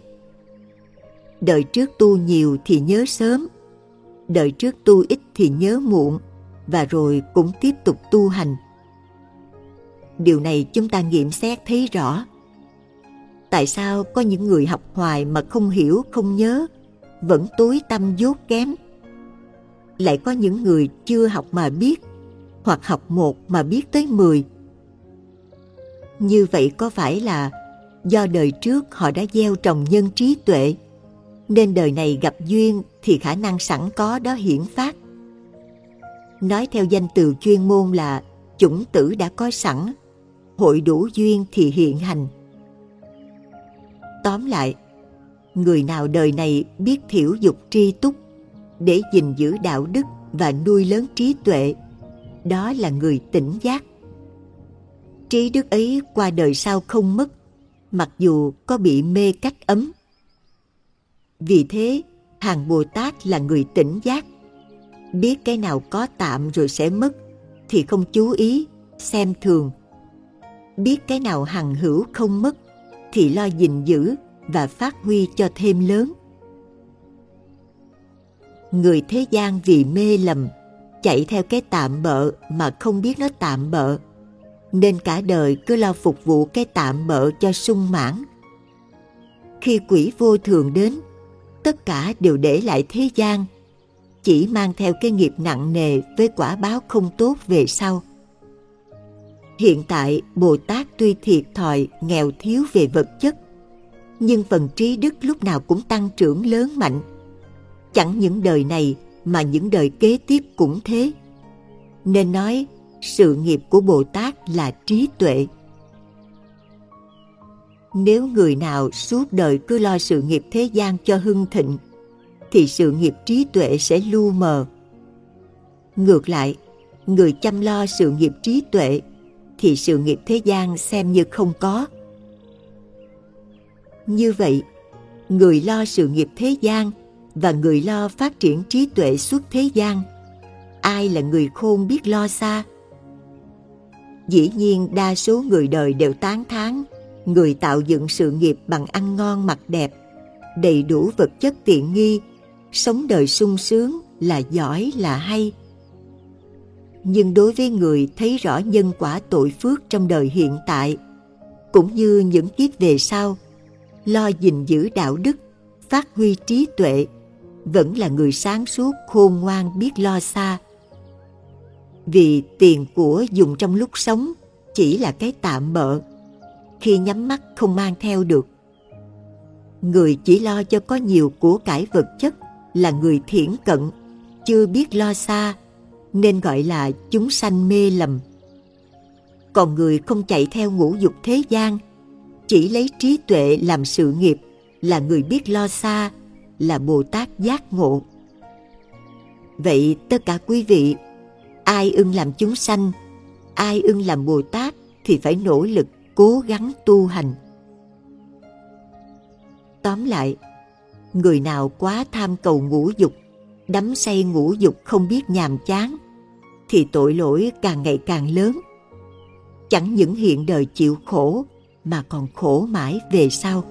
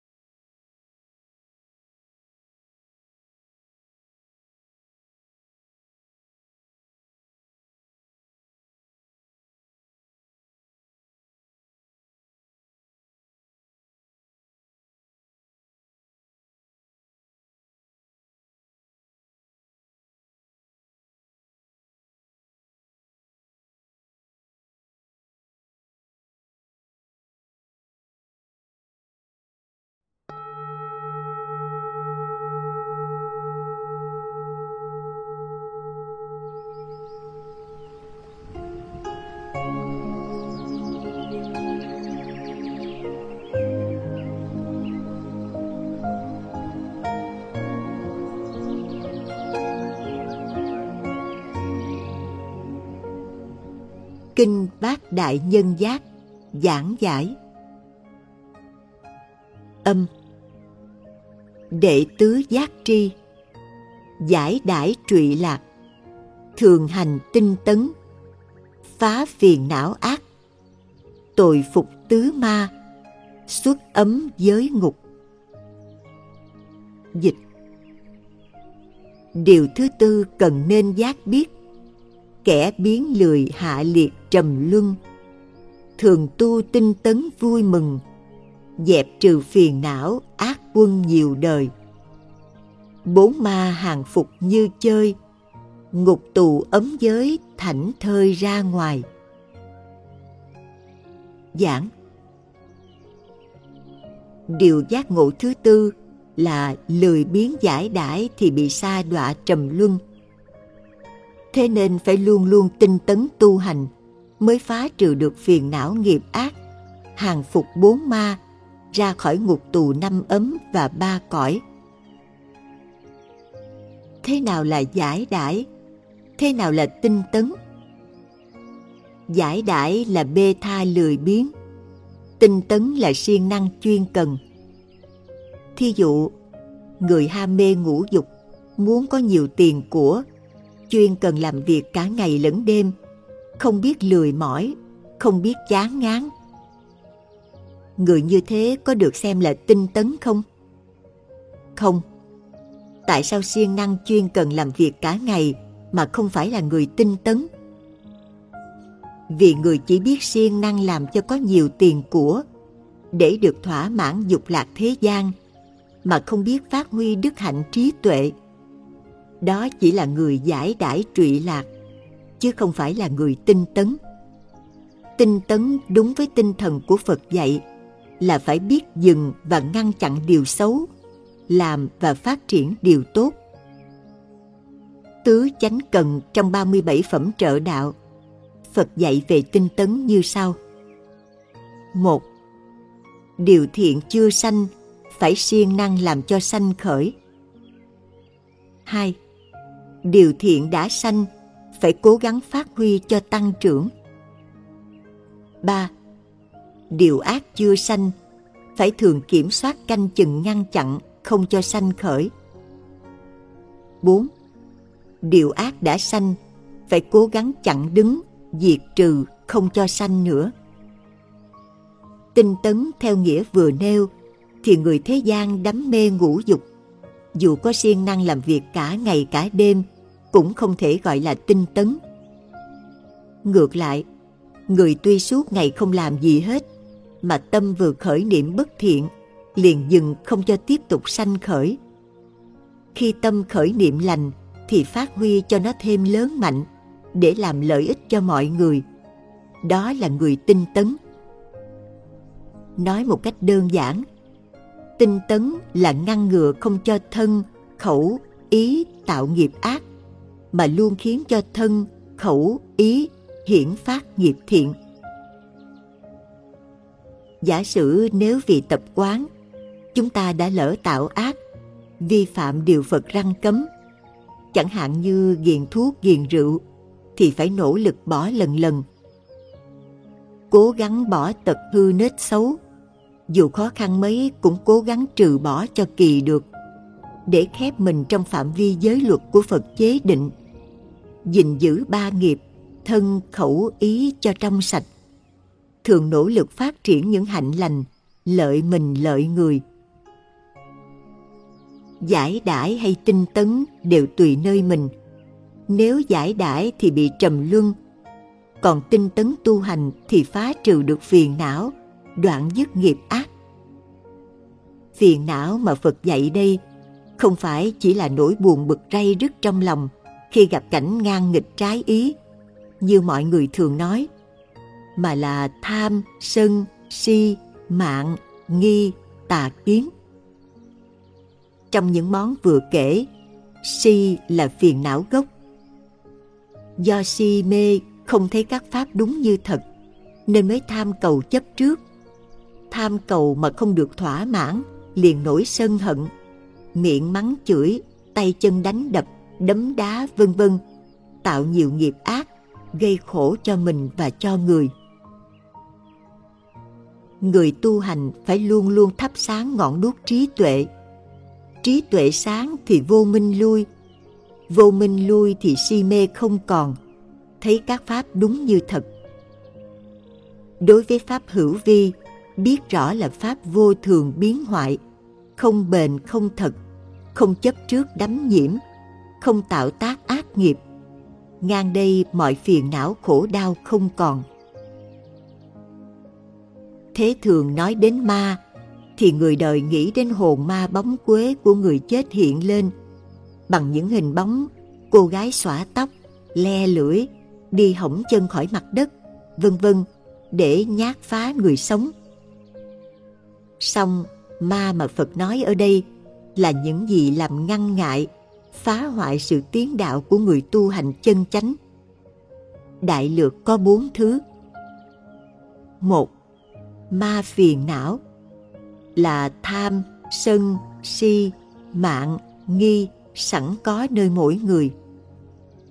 Thí dụ, người xuất gia phải sống phạm hạnh theo giới luật Phật dạy, nhưng vì lòng trần chưa dứt, tham ái hiện khởi, chạy theo nữ sắc, cởi áo hoàng tục, cưới vợ sanh con. Đời tu hành ngang đây dở dang lui sụp. Tham mê sắc dục tự làm người tu hiện khởi. Vì sức huân tu quá yếu không khắc phục được, nên bị nó làm chướng ngại sự tu hành, gọi đó là ma tham.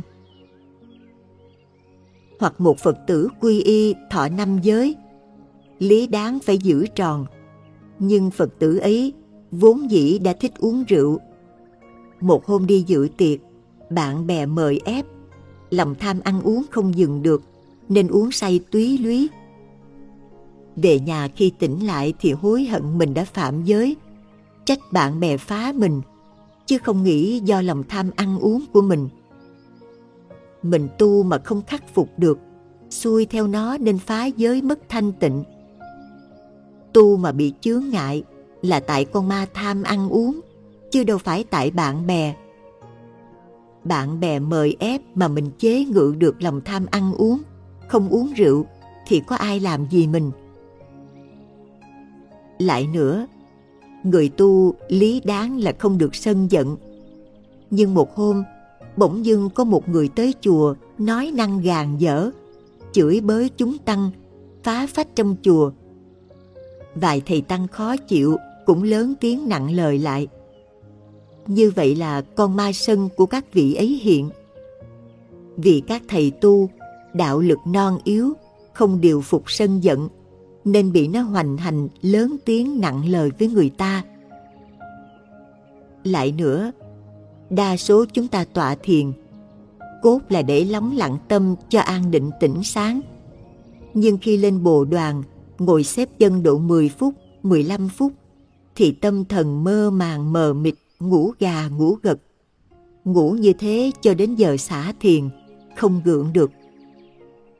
Khi xả thiền cố ý nằm yên để ngủ thì không ngủ. Vọng tưởng chạy nhảy lung tung. Hễ cứ lên bộ đoàn tọa thiền là ngủ gục không kềm không gượng được. Như thế có phải do thiếu ngủ mà ngủ gục không? Không. Ngủ như thế là do con ma thùy miên nó phá nó ngăn che khiến cho sự tu hành của mình bị ngăn ngại lui sụp đó là ma si làm chướng đạo người tu và những ma phiền não khác ngăn ngại người tu cũng thế. 2. Ma ngủ ấm Đó là sắc, thọ, tưởng, hành, thức là năm món ngăn che làm cho con người không nhận ra chân lý, không sống được với trí tuệ, cứ mê mờ tạo nghiệp đi trong luân hồi sanh tử khổ đau. Sắc ấm là hình hài thân thể con người do đất, nước, gió, lửa hòa hợp tạm có. Con người vì mê chấp thân tứ đại là ngã, nên tạo nghiệp đi trong luân hồi sanh tử, không nhận ra chân tánh nơi mình. Thọ ấm là cảm giác sướng khổ vui buồn khi sáu căn tiếp xúc với sáu trần. Người vì mê chấp cảm giác vui buồn là thật, nên khi thọ nhận được cảm giác vui thì cố duy trì gìn giữ, không muốn cho mất. Nhưng cảm thọ vui ấy không bền là vô thường mặc dù cố gìn giữ mà nó vẫn mất. Và khi mất rồi thì buồn khổ. Khi thọ nhận cảm giác khổ thì không muốn nó tồn tại. Song không được. Vì nhân xấu đã gây rồi nên quả khổ phải thọ nhận. Con người vì mê lầm cố chấp cảm giác vui buồn là thật, là ngã, nên tạo nhiều nghiệp ác trầm luân trong sanh tử không nhận ra chân tánh của chính mình. Tưởng ấm là cái nhớ nghĩ việc đã qua hay mơ ước việc chưa tới. Cái mơ ước nhớ nghĩ đó là vô thường không thật. Con người vì mê lầm chấp nó là thật, là ngã, rồi tạo nghiệp thọ sanh, nên không nhận ra chân tánh sẵn có nơi mình. Hành ấm là ý niệm nghĩ suy, chuyển động vận hành, tạo tác các pháp hữu vi. Ý niệm suy tính vốn là vô thường không thật. Con người do mê lầm, chấp nó là thật, là ngã. Tạo nghiệp rồi đi trong luân hồi sanh tử, nên không nhận ra chân tánh ở chính mình. Thức ấm là cái biết phân biệt, cái này đẹp, cái kia xấu cái này hay, cái kia dở. Cái phân biệt đẹp, xấu hay dở, chợt khởi rồi mất không thật. Con người vì mê mờ, lầm chấp nó là thật, là ngã. Nên tạo nghiệp, thọ sanh tử, không nhận ra chân tánh sẵn có nơi mình. Tại sao gọi sắc ấm, thọ ấm, tưởng ấm, hành ấm, thức ấm là ma? Đối với xác thân tứ đại này con người mê mờ chấp nó là thật là ta nên suốt cả ngày cả đời mãi mê lo vung bồi tô đắp cho nó được no đủ tươi tắn. Có khi vì lo vung bồi cho thân mà tạo nhiều nghiệp ác, quên đường đạo đức, không biết tu hành để tiến hóa trên đường thiện, không nhận ra chân tánh sáng suốt sẵn có nơi mình, nên gọi là ma sắc ấm. Tuy nhiên, nếu biết dùng thân này làm phương tiện tu hành tiến hóa trên đường thiện, nhận ra chân tánh sáng suốt nơi mình, làm lợi ích cho mọi người, thì không gọi là ma, phàm thọ khổ thọ vui đều là ma.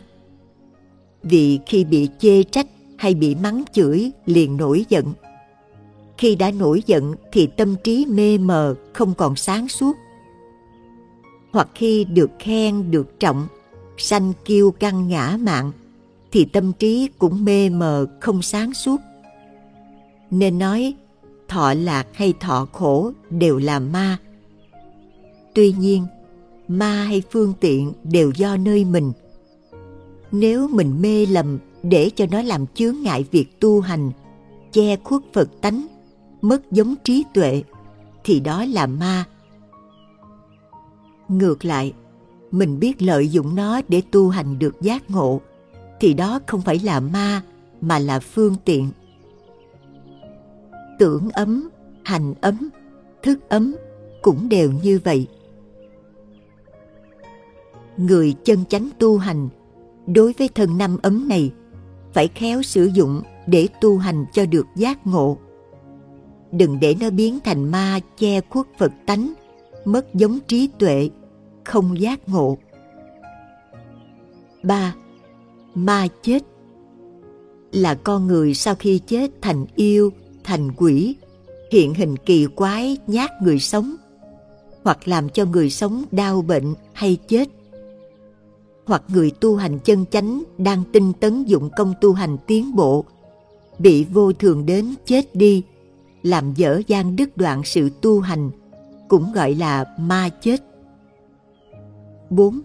Ma trời là ma vương và ma chúng ở cõi trời dục giới có khả năng biến hóa làm trở ngại việc tiến đạo của người tu hành lúc sắp thành đạo thái tử sĩ đạt ta lúc sắp thành đạo thiên ma hiện hình mỹ nữ để cám dỗ ngài trở lại hưởng dục lạc thế gian, không muốn ngài thành phật. Vì thiên ma muốn, ai cũng đắm chìm trong ngũ dục để chịu sự thống trị điều khiển của nó. Nên khi thấy thái tử sắp thành phật, nó hiện ra để phá, làm chướng ngại việc thành đạo của ngài. Lại nữa, thiên ma còn lẫn lộn trong mọi tầng lớp người ngoài xã hội và ngay cả trong đạo. Nhiều khi nó ở ngay bên cạnh mà mình không hay, không biết. Chẳng hạn, người phát tâm tu hành, không ham muốn danh lợi vật chất nữa. Chỉ muốn giữ giới thanh tịnh để được an định giải thoát thôi. Nhưng lại có người ở bên cạnh suối dục hùng hạp làm ăn cho có tiền của, để tu cho thoải mái, khỏi nợ thí chủ hoặc suối dục theo đường tranh danh đoạt lợi để hưởng ngũ dục thế gian. Đó cũng gọi là thiên ma. Tóm lại, bất cứ ai quyến rũ suối bảo người tu tranh danh đoạt lợi, hưởng thọ dục lạc thế gian đều là thiên ma. Như vậy, lúc nào và nơi nào, bên cạnh chúng ta cũng đều có thiên ma. Vì thế, chúng ta phải thường xuyên cảnh giác để đường tu chúng ta không bị lùi bước phật dạy người tu tinh tấn chẳng những phá được phiền não ác nghiệp mà còn tồi phục được bốn ma thì sẽ ra khỏi ngục năm ấm và ngục tam giới. Tại sao Phật nói thân năm ấm này là nhà ngục? Vì con người lúc nào cũng mê chấp thân này là thật, là ngã, nên Phật tánh bị che khuất, trí tuệ lu mờ, phiền não bao vây, nghiệp chướng trói buộc. Vì vậy mà nói, thân năm ấm là nhà tù. Tam giới là dục giới sắc giới và vô sắc giới. Cõi chúng ta đang ở là dục giới nên chúng sanh ở cõi này đa số đều bị lòng tham muốn ngũ dục lôi cuốn thúc đẩy. Phật nói tam giới vô an du như hỏa trạch chúng sanh còn ở trong cõi dục cõi sắc cõi vô sắc đều không được an ổn giống như đang ở trong nhà lửa vậy. Tại sao? Vì chúng sanh ở ba cõi này luôn luôn bị lửa vô thường thiêu đốt. Sanh lên chỗ này rồi tử, sanh lên chỗ kia rồi tử. Cứ sanh tử tử sanh, lộn đi lộn lại không biết bao nhiêu đời, bao nhiêu kiếp, không bao giờ ra khỏi. Nên nói, tam giới là nhà tù, nhà ngục. Kinh Pháp Hoa, Phẩm Thí Dụ nói Ông trưởng giả có một ngôi nhà đang bị lửa cháy lớn.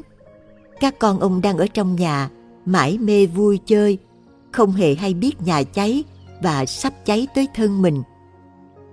Ông trưởng giả thấy đám con dại khờ ngu si, lửa cháy mà không biết tìm đường chạy thoát, cứ mãi mê vui chơi.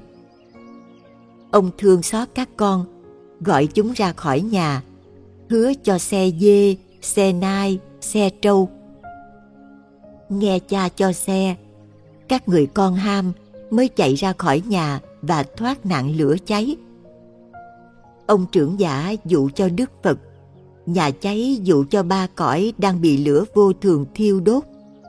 Con ông trưởng giả dụ cho chúng sanh đang thọ hưởng dục lạc trong ba cõi, mà không biết ngũ dục là vô thường, cứ mãi mê thọ hưởng, không biết tìm đường thoát ra, giống như đang ở trong nhà tù vậy người tu cốt yếu là thoát ra ngoài vòng luân hồi sanh tử của tam giới để được tự do tự tại chứ đâu phải chỉ quanh quẩn trong tam giới hưởng dục lạc thế gian vì thế mà phật dạy phải tinh tấn tu hành để thoát khỏi nhà năm ấm và nhà tam giới đang trói buộc chúng ta như vậy mỗi người chúng ta ai cũng có phật tánh chân tâm và ai cũng có ma chướng. Nên trên đường tu hành, chúng ta phải nỗ lực tinh tấn phá phiền não nghiệp ác, hàng phục ma chướng, bảo nhậm Phật tánh càng ngày càng tỏ sáng. Chúng ta biết như vậy rồi, thì cứ ngay nơi tâm mình mà tu hành, chứ không mong cầu ở ai khác bên ngoài. Muốn thành Phật thì nuôi lớn tánh Phật, ngày càng tỏ sáng càng viên mãn kết quả sẽ thành phật nếu muốn thành ma thì trưởng dưỡng tham sân si nơi mình, càng ngày càng lớn mạnh thì sẽ thành ma. Thành phật hay làm ma là do mình. Ở đây chúng tôi chỉ có trách nhiệm chỉ cho quý vị biết điều nào nên làm, điều nào không nên làm để quý vị tự tu sửa và nhận được sự lợi ích trong việc tu hành.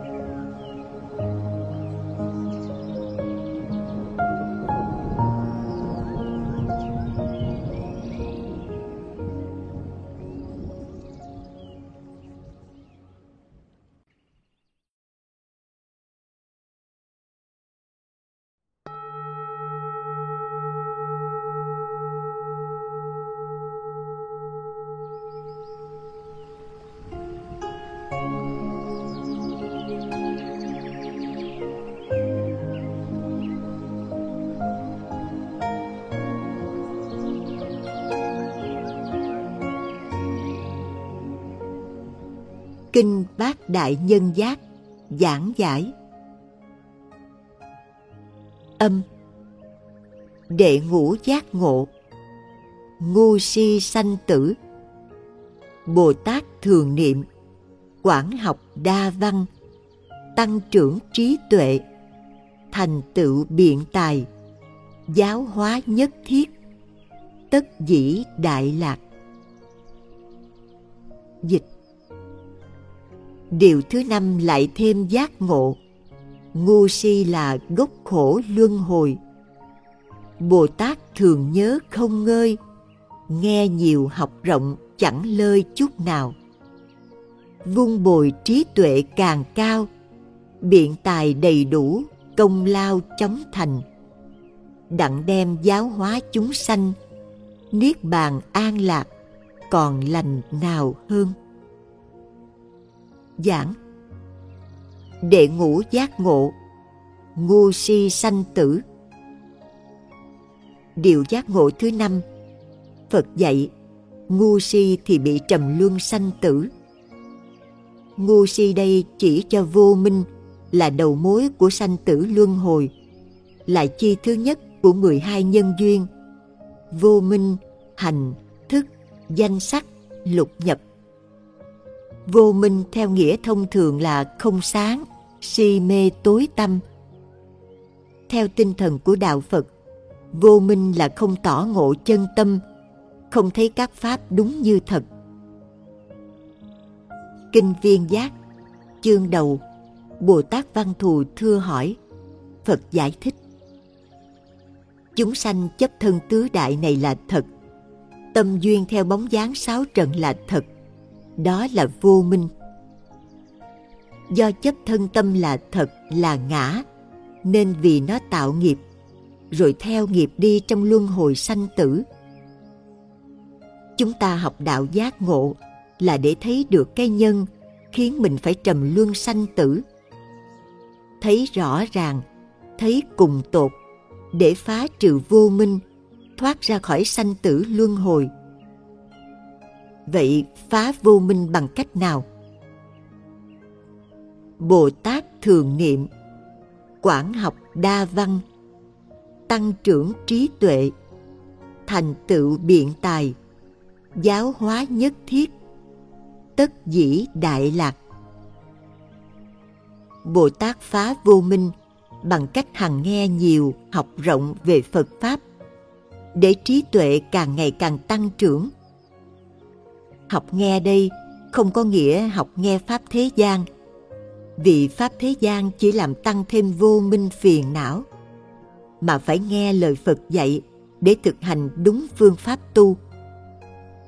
song không phải chỉ riêng hàng Bồ Tát học rộng nghe nhiều, mà Tăng Ni, Phật tử muốn có trí tuệ để phá mê, cũng phải học rộng nghe nhiều để có kiến giải chân chánh, giảng trạch pháp tu cho hợp với trình độ mình, thì tu không lầm, không lạc. Sau đó có hướng dẫn cho ai tu, cũng hướng dẫn đúng với chánh pháp. Tuy nhiên, học để ứng dụng tu thì được lợi mình lợi người.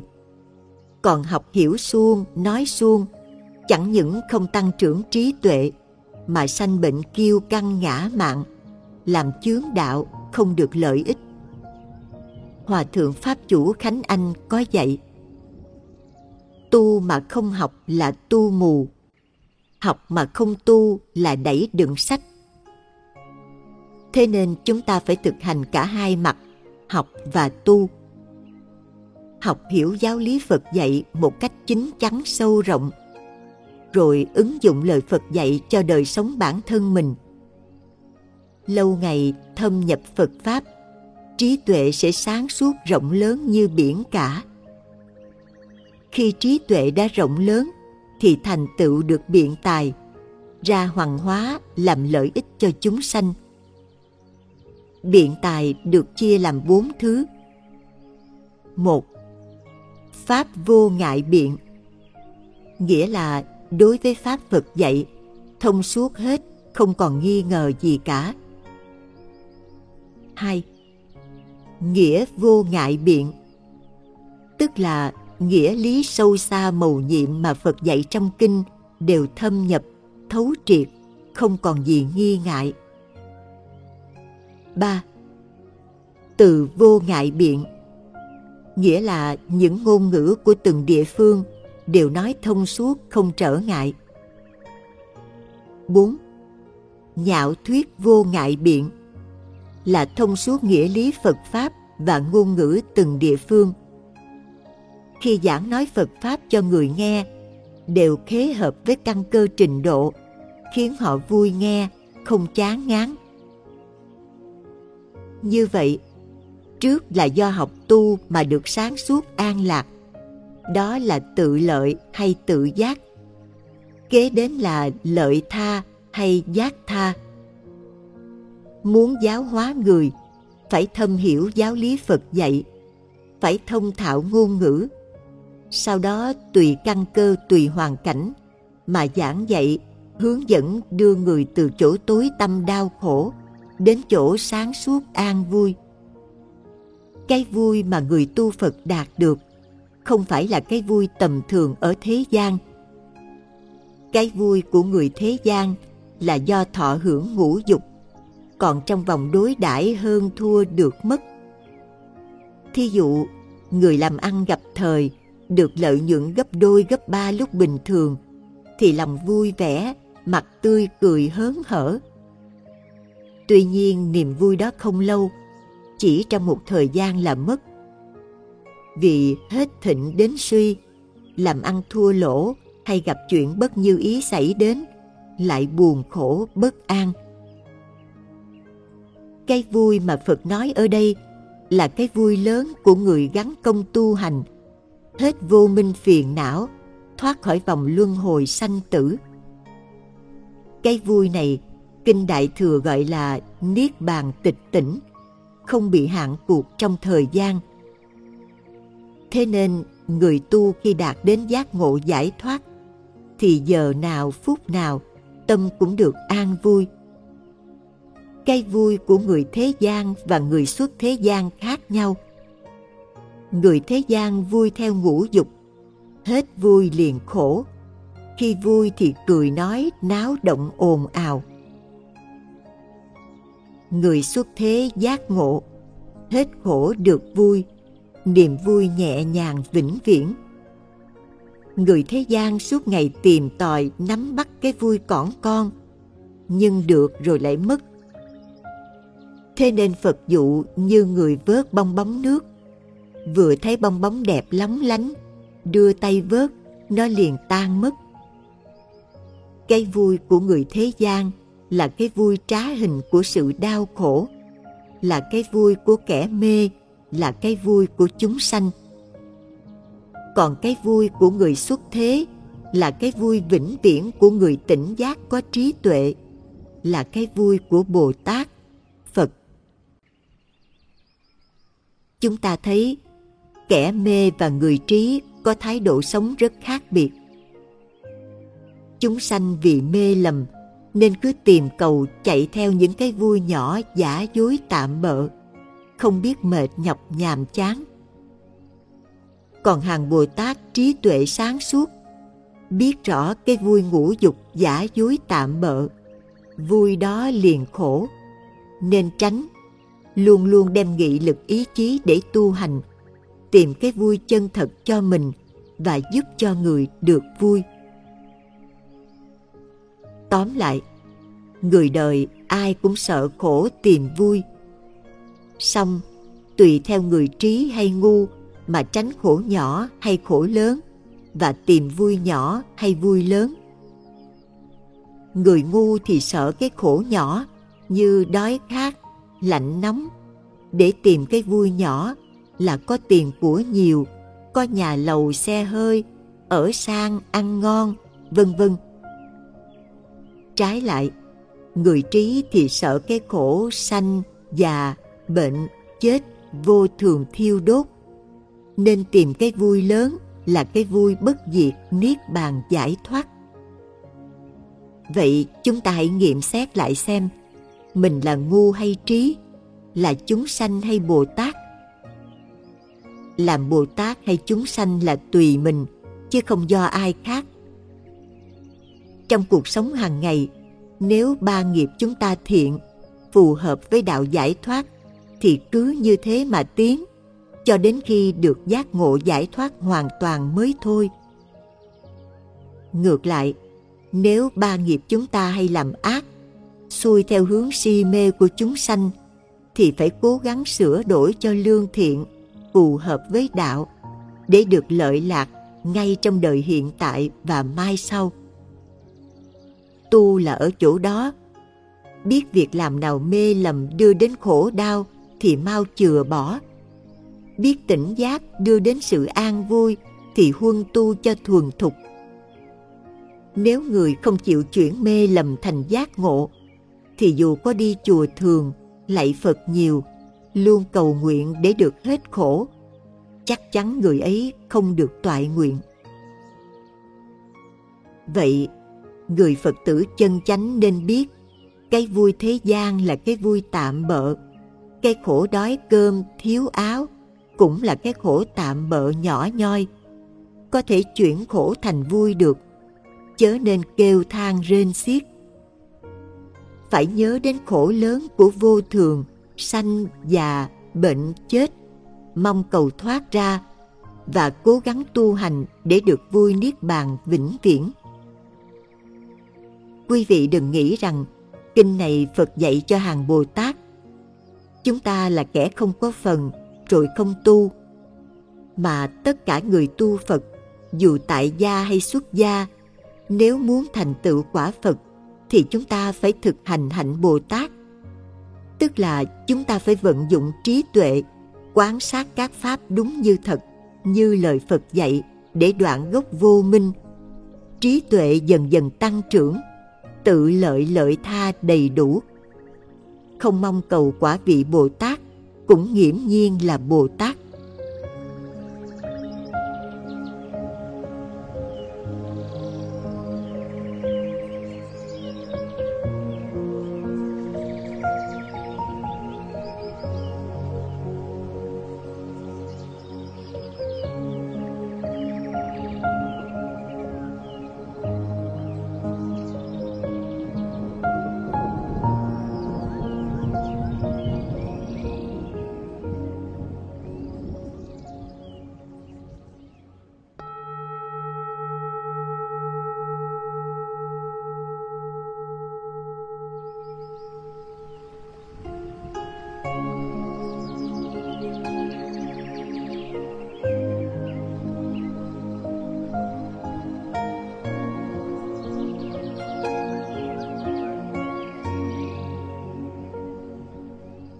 Bát Đại Nhân Giác, giảng giải.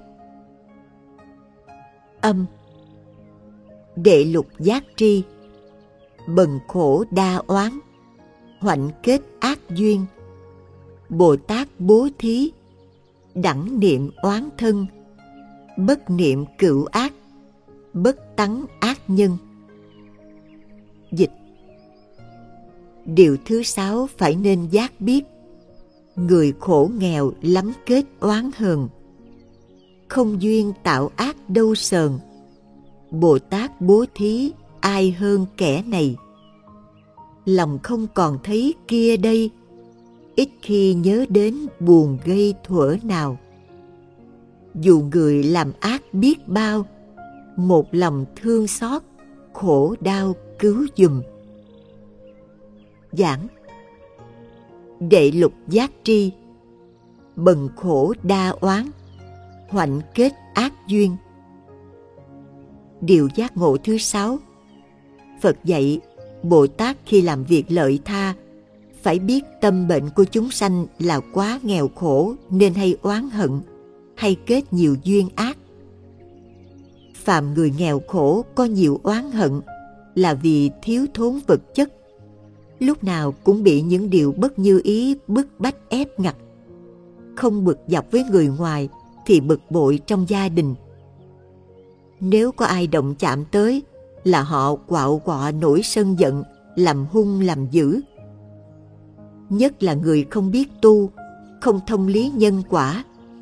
Khi lâm vào cảnh nghèo khổ, đói cơm rách áo, thì oán trời trách đất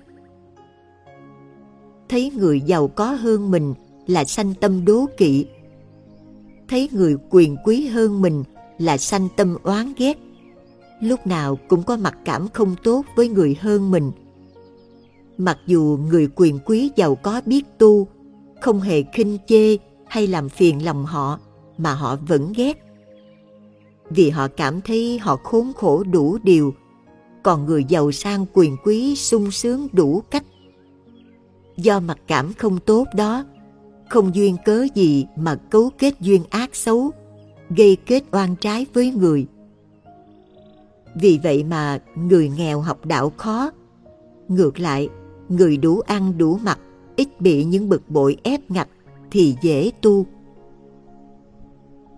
Là phật tử đã học phật pháp, thấu suốt lý nhân quả. Nếu hiện tại lâm vào hoàn cảnh nghèo khổ hiểu rằng mình trước đã gieo nhân keo kiệt bỏn sẻn, không biết giúp đỡ ai, lại thêm tham lấy của người. Đã lỡ gieo nhân xấu nên ngày nay nghèo khó, vui chịu không oán trách than vang, nỗ lực xả bỏ tâm keo kiệt bỏn sẻn, chuyển nghiệp xấu thành nghiệp tốt, cố gắng phát triển hạnh lành phát tâm bố thí giúp đỡ mọi người. Đó là đoạn cái nhân nghèo khổ sẽ được giàu có an vui về sau. Có nhiều Phật tử than nghèo, cơm không đủ no, áo không đủ mặc, của cải vật chất không có, lấy gì để bố thí? Quý vị nghiệm lại xem, trong đời này có ai nghèo đến nỗi không dư vài ba hộp cơm để bố thí cho kiến ăn, hoặc không dư một mảnh vải để băng bó vết thương cho người bị nạn. Chắc chắn ai cũng có những món tối thiểu này. Tu không phải đợi có tiền nhiều, bố thí cúng chùa mới là làm phước. Chúng ta biết thương người, nghĩ đến người, tùy theo khả năng phương tiện sẵn có của mình mà giúp đỡ người. Chẳng hạn, nhường chỗ ngồi cho người già yếu khi xe chật, phụ giúp người đi đường gánh bưng quá nặng, vân vân. Như vậy là chúng ta chuyển đổi tâm niệm keo kiệt bỏn sẻn thành tâm bố thí lợi tha. Chuyển đổi hành động xấu ác thành lương thiện, làm lợi ích cho người vật. Người nghèo mà sống như thế thì đâu có kết duyên ác gây oán hận với ai. Ngược lại, cứ khư khư ôm ấp tâm niệm xấu xa oán hờn, đã khổ lại chồng chất thêm khổ. Thế nên người Phật tử nghèo hiểu rõ lý nhân quả, phải khéo tu để chuyển đổi hoàn cảnh nghèo nàn đau khổ của mình, trở thành an vui sung sướng trong hiện tại và mai sau. Ở trước Phật chỉ cho biết, nhân luân hồi sanh tử là vô minh. Đến đây Phật dạy, gốc nghèo khổ là keo kiệt bỏng sẻn, tham lam lấy của người. Phải nỗ lực cố gắng tu để phá trừ nó. Bồ Tát bố thí, đẳng niệm oán thân, bất niệm cựu ác, bất tắng ác nhân do vì người nghèo khổ hay có tâm bệnh oán hờn, tạo nhiều nghiệp ác, nên Phật dạy Bồ Tát khi làm việc lợi tha, gặp người nghèo khổ như đã nói, thì phải thông cảm cho họ.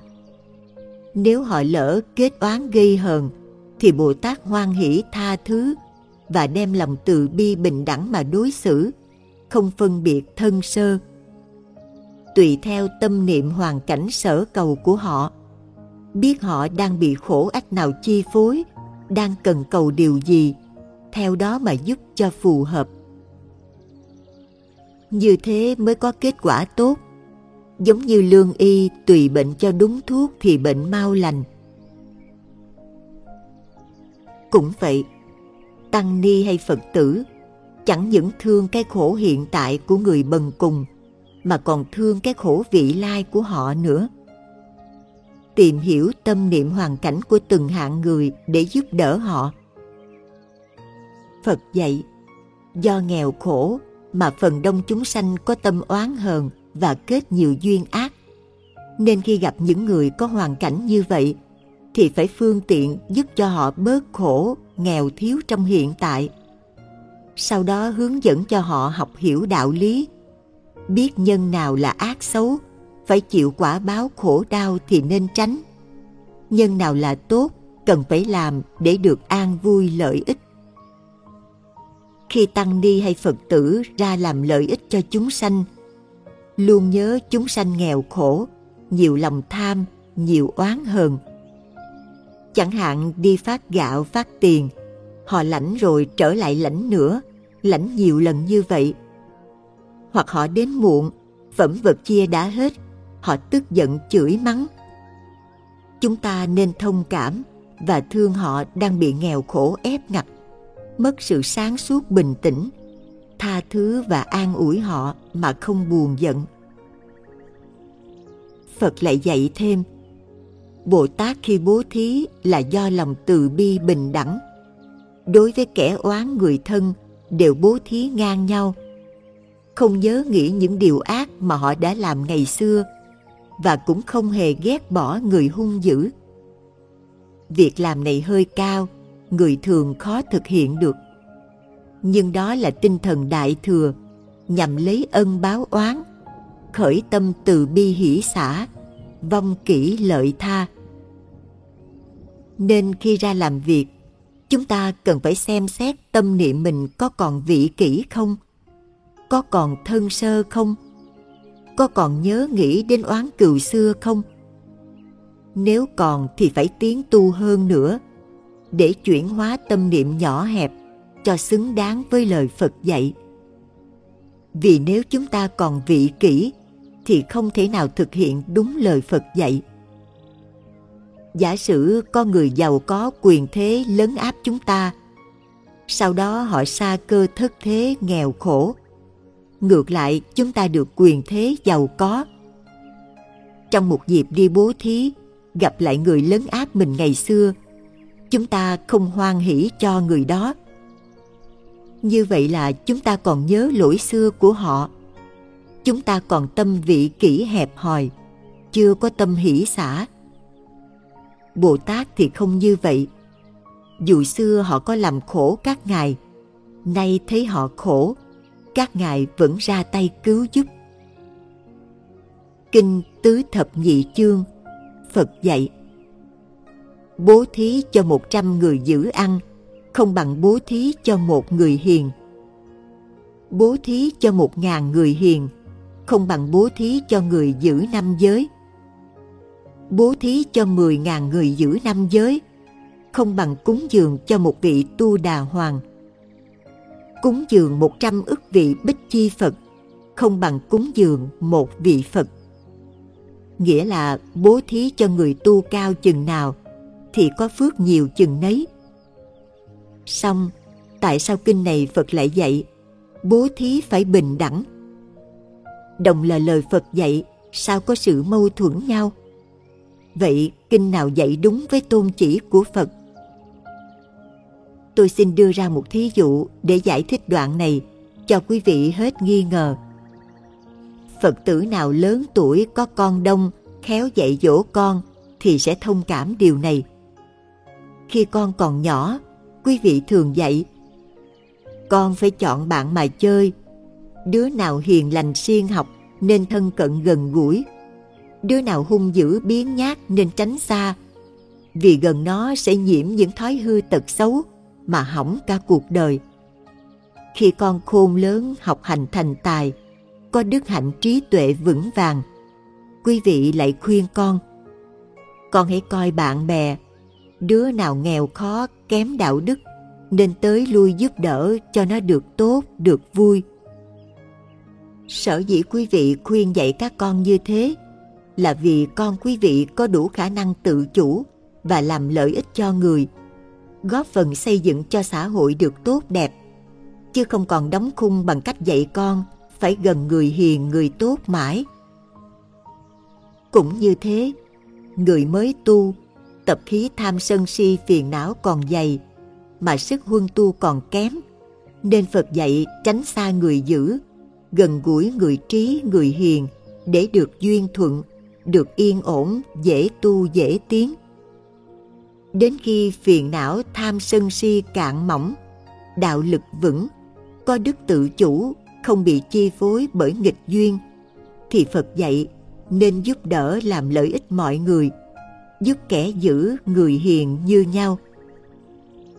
Người mới tu đạo lực non yếu, cần bạn lành duyên tốt để tiến. Còn tu lâu có đạo lực, nếu ở trong cảnh thuận hoài, sẽ bị chìm trong ấy không tiến được giả sử có người tu lâu ăn trên ngồi trước mọi người phật tử đến chùa đều đảnh lễ cúng dường muốn gì được nấy tha hồ hưởng thụ không gặp khó khăn thử thách, nên không biết mình tu đến đâu. Tuy tu mà không có ai chọc phá, nên không biết sân giận phiền não còn hay hết. Hoặc không có ai bỏ đói, đâu có biết kham nhẫn cơn đói đến đâu. Vì vậy, giai đoạn sau của người tu cần phải có thử thách để trắc nghiệm xem tu đã thật sự tiến bộ chưa. Có đối xử bình đẳng giữa kẻ xấu người tốt kẻ sơ người thân chưa thế nên tu trong cảnh thuận được an ổn thấy có tiến bộ thì chưa tin mình đã tiến thật sự an ổn thật sự khi nào gặp nghịch duyên thử thách mà vẫn thản nhiên an ổn vượt qua thì mới thật là tiến bộ. Thí dụ tôi tuyên bố tu hạnh nhẫn nhục, nhưng tôi cứ ở trong cảnh thuận, không có người đến chửi mắng khi dễ, vu oan giá họa, thì làm sao tôi biết được tâm nhẫn nhục của tôi đến đâu? Người tu khi phát nguyện tu hạnh nào, cần phải có duyên nghịch để thử thách cho vượt qua mới thành tựu hạnh tu. Giống như đứa học trò qua một năm học, cuối năm chịu sự khảo hạch của giám khảo, trả lời đúng mới được đậu. Việc tu hành nói thì dễ, tưởng tượng thì dễ, sống trong thuận cảnh cũng dễ. Nhưng đối diện với thử thách, vượt qua một cách thản nhiên, không bị sân si phiền não làm ô nhiễm mới thật là khó. Thế thường, người đời khi bị chửi mắng, đánh đập, lấn hiếp thì cho đó là ma quỷ theo phá không cho tu. Ngược lại, đối với người tu Phật, thấy đó là Bồ Tát nghịch hạnh, giúp cho mình cái duyên thù thắng để sớm thành tựu viên mãn công hạnh tu hành. Vậy khi quý vị phát tâm tu, nếu gặp duyên thuận gần gũi được bạn lành, tận tâm giúp đỡ mọi mặt, thì biết đó là thiện hữu tri thức ở mặt thuận. Chúng ta cũng phải nỗ lực tu tiến, chớ bằng lòng trong cảnh thuận rồi quên tu. Nếu gặp nghịch duyên, người xấu ác phá phách làm chướng ngại, thì biết mình đang gặp thiện hữu tri thức ở mặt nghịch. Chúng ta càng cố gắng nỗ lực vượt qua, không thối chí nản lòng bỏ tu. Đối trước người giúp đỡ hay làm chướng ngại, mình vẫn bình thản, tâm không chao động. Ấy mới là oán thân bình đẳng. Khi giúp đỡ họ thì giúp như nhau, tâm không thiên vị. Hiểu như thế, chúng ta sẽ không thắc mắc khi đọc Kinh Pháp Hoa, thấy Phật kể chuyện Đề Bà Đạt Đa trải qua nhiều kiếp về trước, tạo nhiều duyên nghịch trong đời tu hành của Phật. Sau đó Phật kết luận, Đề Bà Đạt Đa là thiện hữu tri thức bậc nhất của Ngài. Nhờ thiện tri thức Đề Bà Đạt Đa mà Ngài mau thành tựu Phật quả. Người tu mà chỉ mong gặp cảnh thuận, gặp người hiền thì không biết rõ khả năng tu của mình. Người mong ước như thế chỉ tu với Phật chứ không tu với chúng sanh. Song Phật không cần chúng ta tu với Ngài, vì lạy Phật hoài Ngài cũng không mừng, chê Phật mãi Ngài cũng không buồn. Thế nên không cần tu với Phật mà phải tu với chúng sanh thì sự tu hành mới có ý nghĩa. Muốn được như thế, phải luôn nhớ người chửi mắng gây phiền chướng cho mình, biết đâu là Bồ Tát thị hiện giúp mình tu tiến. Chúng ta không nên tưởng Bồ Tát là những vị từ trên trời giáng xuống, có hào quang, có phép linh, để chúng ta đến đảnh lễ cầu xin việc này việc nọ. Bồ Tát hiện thân rất thực tế, có khi lại tầm thường, ở bên cạnh mà chúng ta không biết. Sách xưa ở Trung Hoa có ghi lại câu chuyện. Tại chùa Quốc Thanh ở núi Thiên Thai, có hai vị Bồ Tát tên Hàng Sơn và Thập Đắc. Ngài Hàng Sơn không ai biết rõ tông tích. Một hôm trời lạnh như cắt, Ngài từ trong núi lạnh đi ra, quần áo rách rưới bẩn thỉu, vô chùa xin ở. Do từ núi lạnh đi ra nên Ngài được gọi tên là Hàng Sơn. Còn Ngài Thập Đắc thì do thiền sư Phong Can đi khất thực về, gặp đứa bé bị bỏ bên đường bơ vơ, Ngài đem về chùa nhờ nuôi, đặt tên là Thập Đắc, nghĩa là lượm được. Hai vị sống trong chùa rất là bần hàng. Ăn thì không ngồi trên quá đường như chúng, lại ra sau bếp lượm cơm dư, cơm đổ, lọc rửa lại để ăn. Ngủ thì ngủ ngoài hiên chùa, sống không cần ai biết đến. Tuy nhiên, các ngài sống rất vô tư hồn nhiên. Sau khi thiền sư Phong can tịch, quan tri phủ ở gần chùa bị bệnh, mộng thấy ngài Phong can chỉ cho món thuốc, ông uống lành bệnh, nên ông rất tin tưởng ngài. Lại một hôm, ông mộng thấy ngài Phong can bảo ông có muốn đảnh lễ Bồ Tát thì đến chùa Quốc Thanh tìm hai ngài Hàng Sơn và Thập Đắc mà đảnh lễ. Hai ngài là Bồ Tát Văn Thù và Phổ Hiền Thị Hiện. quan tri phủ đến chùa tìm, Hòa thượng trụ trì bất đắc dĩ cho gọi hai ngài ra. Tuy thấy hai ngài ăn mặc lôi thôi dơ bẩn, thái độ ngây ngô, nhưng ông vẫn đảnh lễ. Hai ngài biết tông tích mình đã bại lộ, liền cõng nhau chạy vô núi, mất luôn. Đó là Bồ Tát thật mà mọi người không nhận ra được.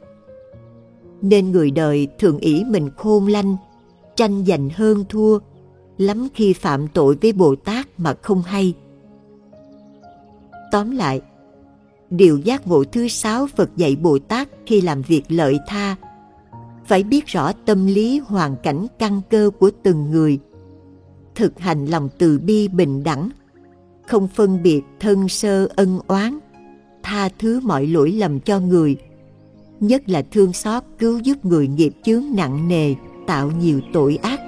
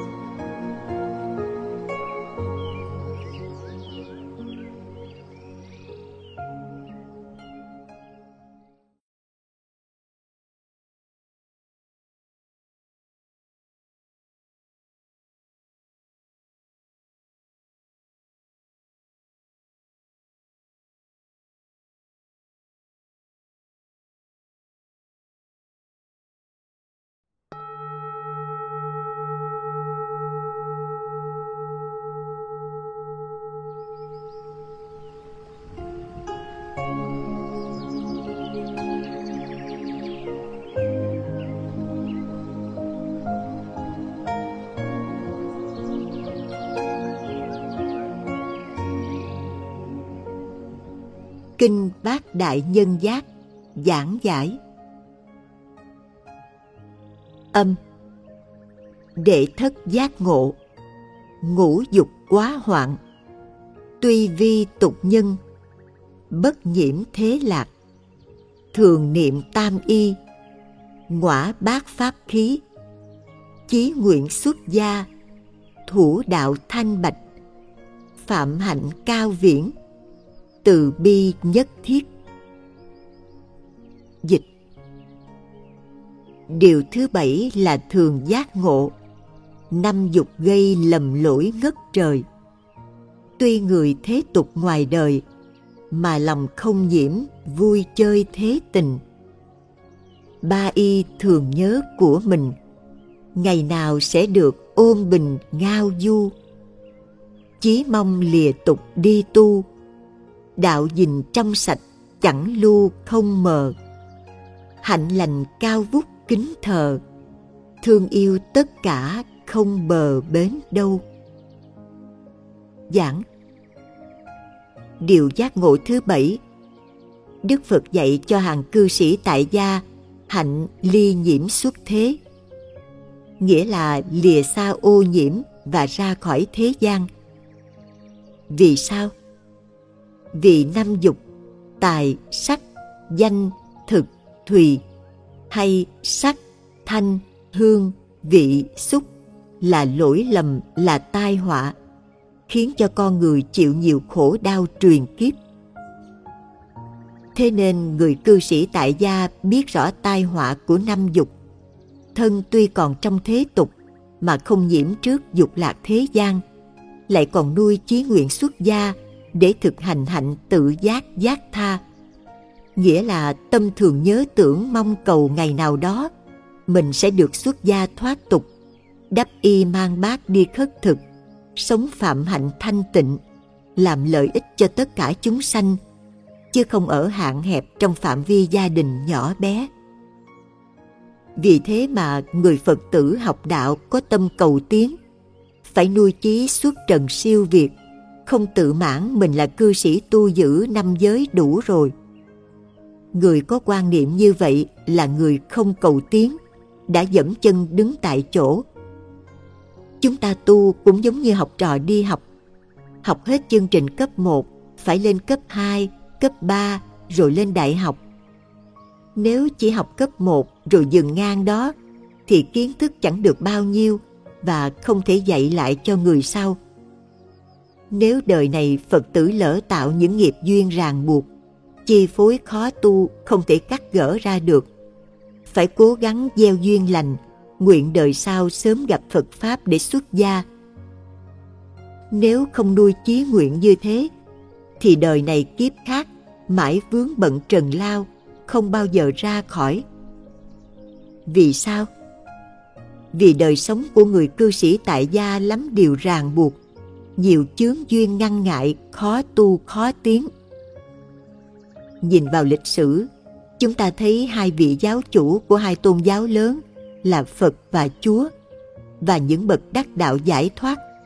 Đa số là người xuất gia, từ bỏ gia đình nhỏ hẹp buộc ràng, sống đời sống vô gia đình vì nhân loại, vì chúng sanh.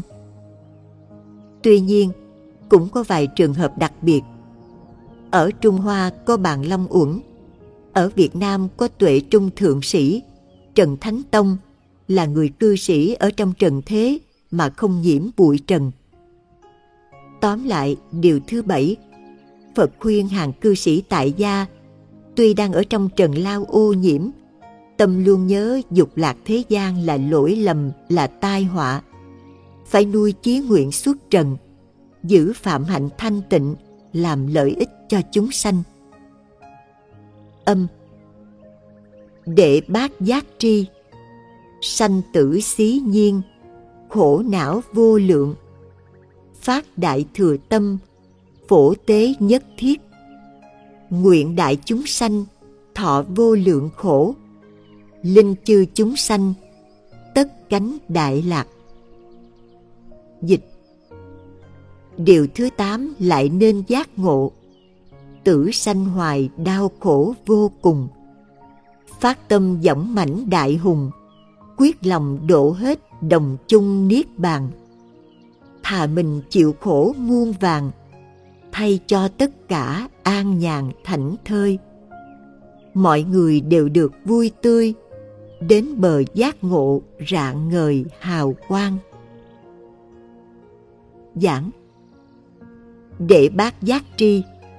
Sanh tử xí nhiên, Khổ não vô lượng.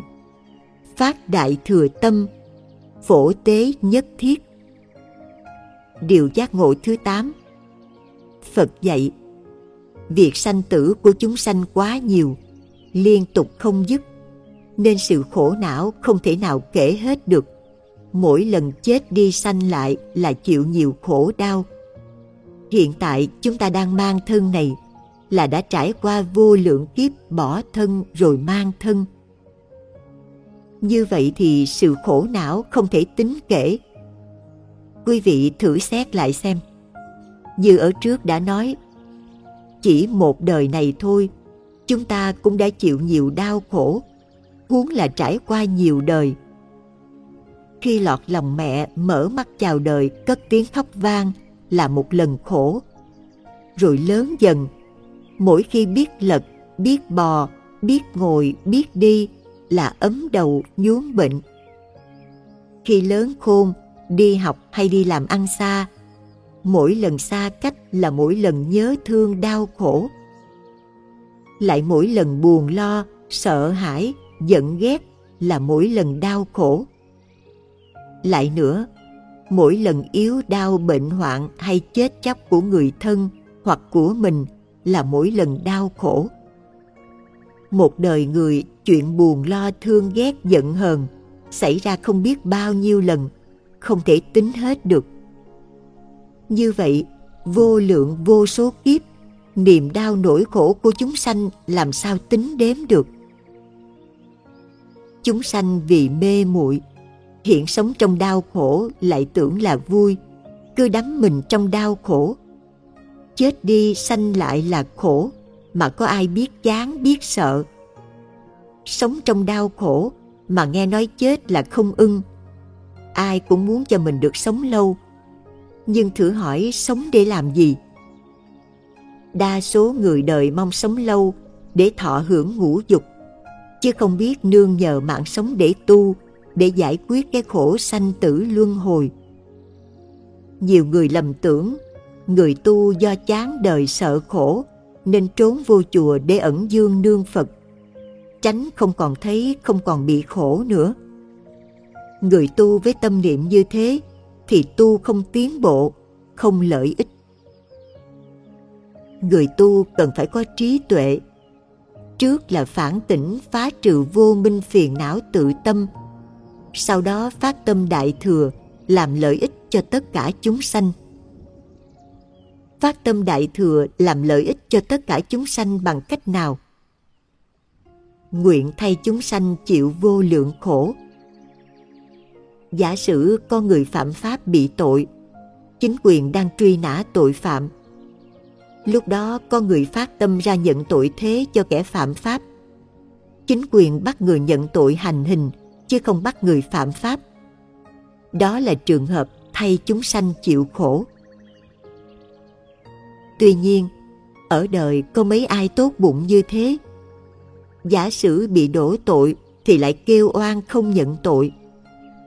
Như vậy, với tâm niệm của chúng sanh, ai cũng muốn cho bản ngã mình được sung sướng, luôn bảo vệ cho bản ngã được an ổn.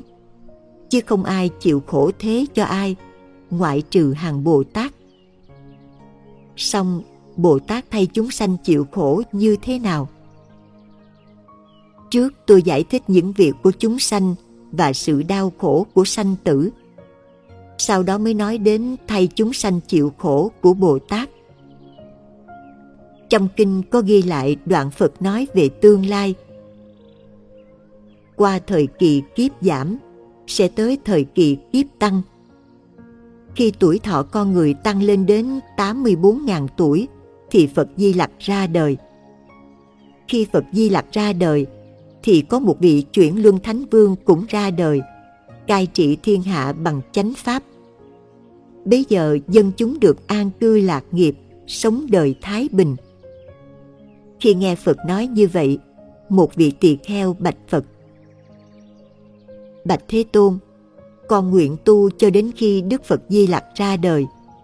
Con sẽ làm vị chuyển luân thánh vương đó để đem giáo pháp của Phật ra giáo hóa chúng sanh. Đức Phật bèn duỗi ngón tay xuống đất, khơi một chút phân trâu. Tập tục Ấn Độ thường dùng phân trâu để tráng nền nhà.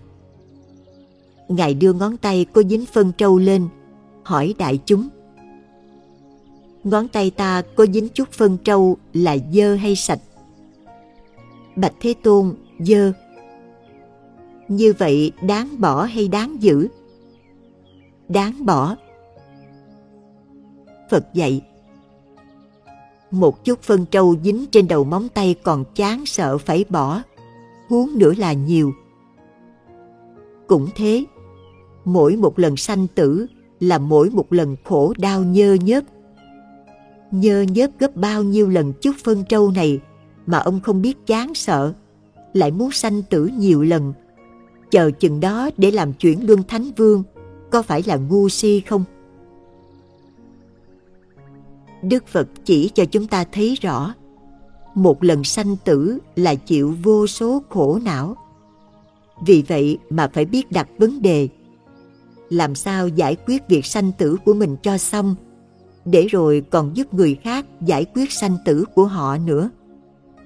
Khi đã được nghe kinh, sớm giác ngộ mà cứ quan niệm rằng thôi mình an phận, cứ lo làm phước lành, mong cầu đời sau được giàu sang sung sướng, hưởng phước báo ở cõi trời, cõi người. Người quan niệm như thế là không có tâm muốn thoát ly khổ sanh tử luân hồi, vì khi hưởng hết phước thì sẽ bị đọa Thế nên người trí phải tỉnh giác, thấy rõ sanh tử là nỗi khổ lớn, cần phải thoát ra, chớ có lầm tưởng sống đây là khỏe mạnh, là hạnh phúc, rồi không chịu tu hành, cứ đắm chìm mãi trong đó. Ở đây Phật chỉ cho chúng ta thấy vòng sanh tử liên tục, sự khổ não không thể nào đo lường hết được. Để chúng ta phát tâm cần cầu thoát ra khỏi vòng khổ não đó, và thay chúng sanh chịu khổ. thay chúng sanh chịu khổ, không phải thấy người khuân vác gánh gồng ngoài phố, ngoài đồng nặng nhọc. Chúng ta đến đó xin gánh dùm cho họ. Nếu thay như thế, thì chúng ta chỉ thay được vài người thôi. Còn bao nhiêu người khác khổ cực, ai thay cho họ? Ít người gánh gồng khuân vác nặng nhọc, chúng ta thế được. Còn khổ vì bệnh hoạn phiền não chết chóc thì làm sao thế được? Tất cả bệnh như tim, gan, phổi, ruột, ai đau người ấy phải chịu. Hoặc buồn rầu, lo sợ, giận tức, ai phiền não thì người đó mang.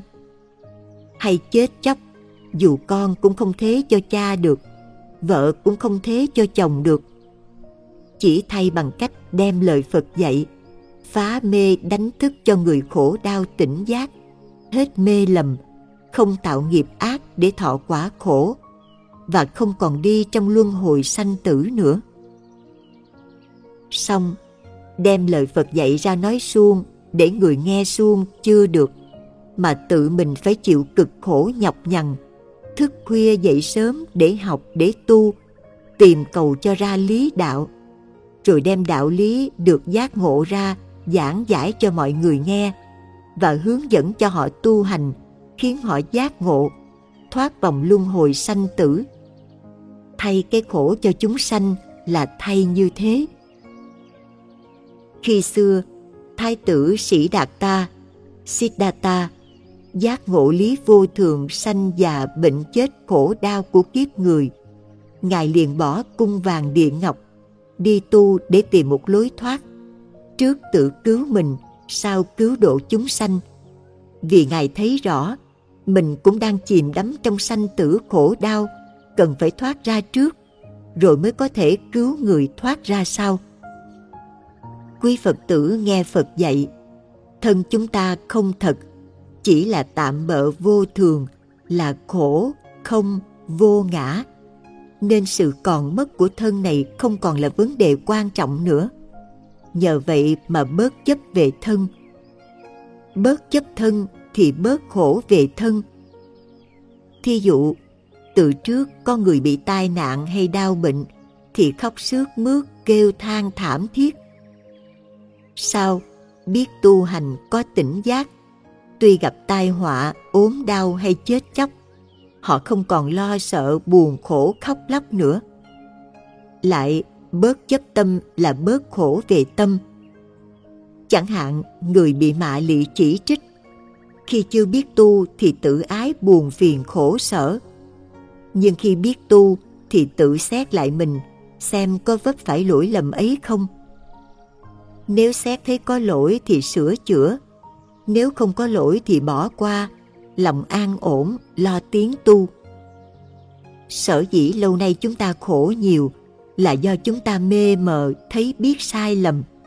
Cùng một sự việc xảy ra mà khi mê thì khổ, lúc tỉnh thì an, có khác nhau. Ngay trong cuộc sống này, người giác ngộ biết tu đã làm vơi đi mọi sự khổ đau rồi. Như thế, phật không cứu khổ cho chúng sanh là gì? Tuy nhiên, nói phật cứu chúng ta, nhưng kỳ thực mình tự cứu lấy mình. Vì nhờ phật chỉ dạy pháp tu, chúng ta học hiểu và ứng dụng vào cuộc sống, nên bớt khổ, an vui, tức là đã tự cứu lấy mình. Như vậy là mỗi người đều có sẵn phật của mình, nên ở bất cứ trường hợp nào cũng được an ổn.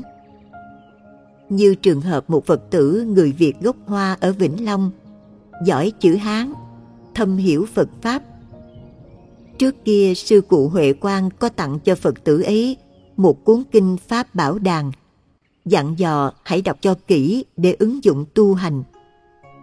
Đạo hữu đọc mãi gần thuộc lòng. Một hôm công việc làm ăn bất ổn sau đó, đạo hữu bị bắt nhốt trong khám. Những người cùng bị giam buồn rầu than oán rên xiết, còn đạo hữu thì nhớ lời Phật dạy, cố gắng tu hành, cứ ngồi thiền hoài, nhờ lo tu mà không thấy khổ. Chúng ta thấy cùng một hoàn cảnh, người không biết tu thì đau buồn khổ não người thâm hiểu Phật Pháp biết tu hành vẫn được an ổn, không khổ đau. Nếu không vạch rõ ra thì quý Phật tử không hiểu. Cứ thắc mắc, Kinh nói Phật cứu chúng sanh, sao chúng sanh khổ mà Ngài không hiện ra để cứu? Chớ thiển cận. Đừng tưởng Phật cứu là đưa tay kéo mình lên, hoặc bị nhốt trong khám, Phật mở cửa khám đưa mình ra. Không phải vậy. Phật cứu khổ chúng sanh là chỉ dạy cho thấy rõ lý vô thường, khổ, không, vô ngã. Rồi chúng sanh nương theo lời Phật dạy tu hành, tự mình thoát khỏi sanh tử khổ đau và cứu giúp người được hết khổ như mình. Hiểu như vậy mới không lầm phát tâm đại thừa. Nguyện thay chúng sanh chịu khổ là làm mọi việc nặng nhọc thế cho mọi người. Mà mọi người phải lưu ý là, chính mình tu cho hết phiền não, mê mờ, dứt khổ đau, mới đủ khả năng, đủ sáng suốt, hướng dẫn người khác tu nếu tự mình không tu, không hết phiền não vô minh, trí tuệ chưa sáng làm sao hướng dẫn người ta tu cũng giống như muốn cứu người sắp chết chìm giữa dòng sông điều kiện tất yếu là mình phải biết lội lội giỏi có thuyền bè hoặc phao nổi thì mới cứu được. Ngược lại, nếu thấy người đang lặn hụt sắp chết chìm giữa dòng sông, lòng thương xót muốn cứu vớt mà không biết lội, không phao nổi, không thuyền bè làm sao cứu? Chỉ thương suông thôi. Lội giỏi, thuyền bè, phao nổi, chỉ cho sự tu hành, đoạn dứt vô minh phiền não, hết khổ đau, trí tuệ sáng suốt, đạo lực vững vàng. Người như thế mới đủ khả năng tế độ người đang trầm luân trong sanh tử khổ đau. Thí dụ, quý vị có bạn bè hay thân nhân gặp tai nạn hoặc làm ăn bị thất bại, họ đau buồn khổ sở. Quý vị gặp hoàn cảnh như vậy, cũng buồn rầu khổ não như họ. Thử hỏi, quý vị có thể khuyên bảo họ bớt buồn bớt khổ được không? Chắc chắn là không. Vì quý vị đâu tỉnh sáng, đâu có lời chân lẽ thật để khuyên. Chỉ khi nào quý vị tu giác ngộ giải thoát rồi, gặp hoàn cảnh xuôi ngược thế nào, cũng vẫn an nhiên tự tại, thì mới có thể khuyên họ được. Như vậy, chúng ta phải tự tạo cho mình một đời sống an vui sáng suốt tự chủ tức là chúng ta lấy trí tuệ và từ bi làm chiếc bè làm phao nổi để chở mình và đưa người qua bể khổ lên bờ giác ngộ hàng bồ tát phát tâm đại thừa muốn cho chúng sanh được an vui nên các ngài phải hy sinh chịu đựng mọi gian khổ khép mình vào thanh quy giới luật thức khuya dậy sớm tu hành, mong cầu sớm được giác ngộ giải thoát, để rồi giúp chúng sanh cũng được giác ngộ giải thoát. Người tu chân chánh có hai trường hợp xuất gia. Trường hợp thứ nhất, thấy cuộc đời lắm chuyện nhiễu nhương đau khổ, sợ khổ mà đi tu, đi tu để tự cứu mình. Trường hợp thứ hai, thấy chúng sanh bị trầm luân trong sanh tử khổ đau, không thoát ra được, nên phát tâm đi tu, tìm cho ra lối thoát để cứu độ chúng sanh. Đó là hàng Bồ Tát Đại Thừa đi tu. Cũng như người đóng thuyền để cứu vớt người, chứ không nghĩ đóng thuyền chỉ để chở mình. Nhưng khi chèo thuyền cứu người bị chết chìm, thì mình đã thoát chết rồi. Nghĩa là khi phát tâm nghĩ đến sự lợi tha là mình đã được phần tự lợi rồi tức là chăm lo cứu người là mình đã tự cứu mình vậy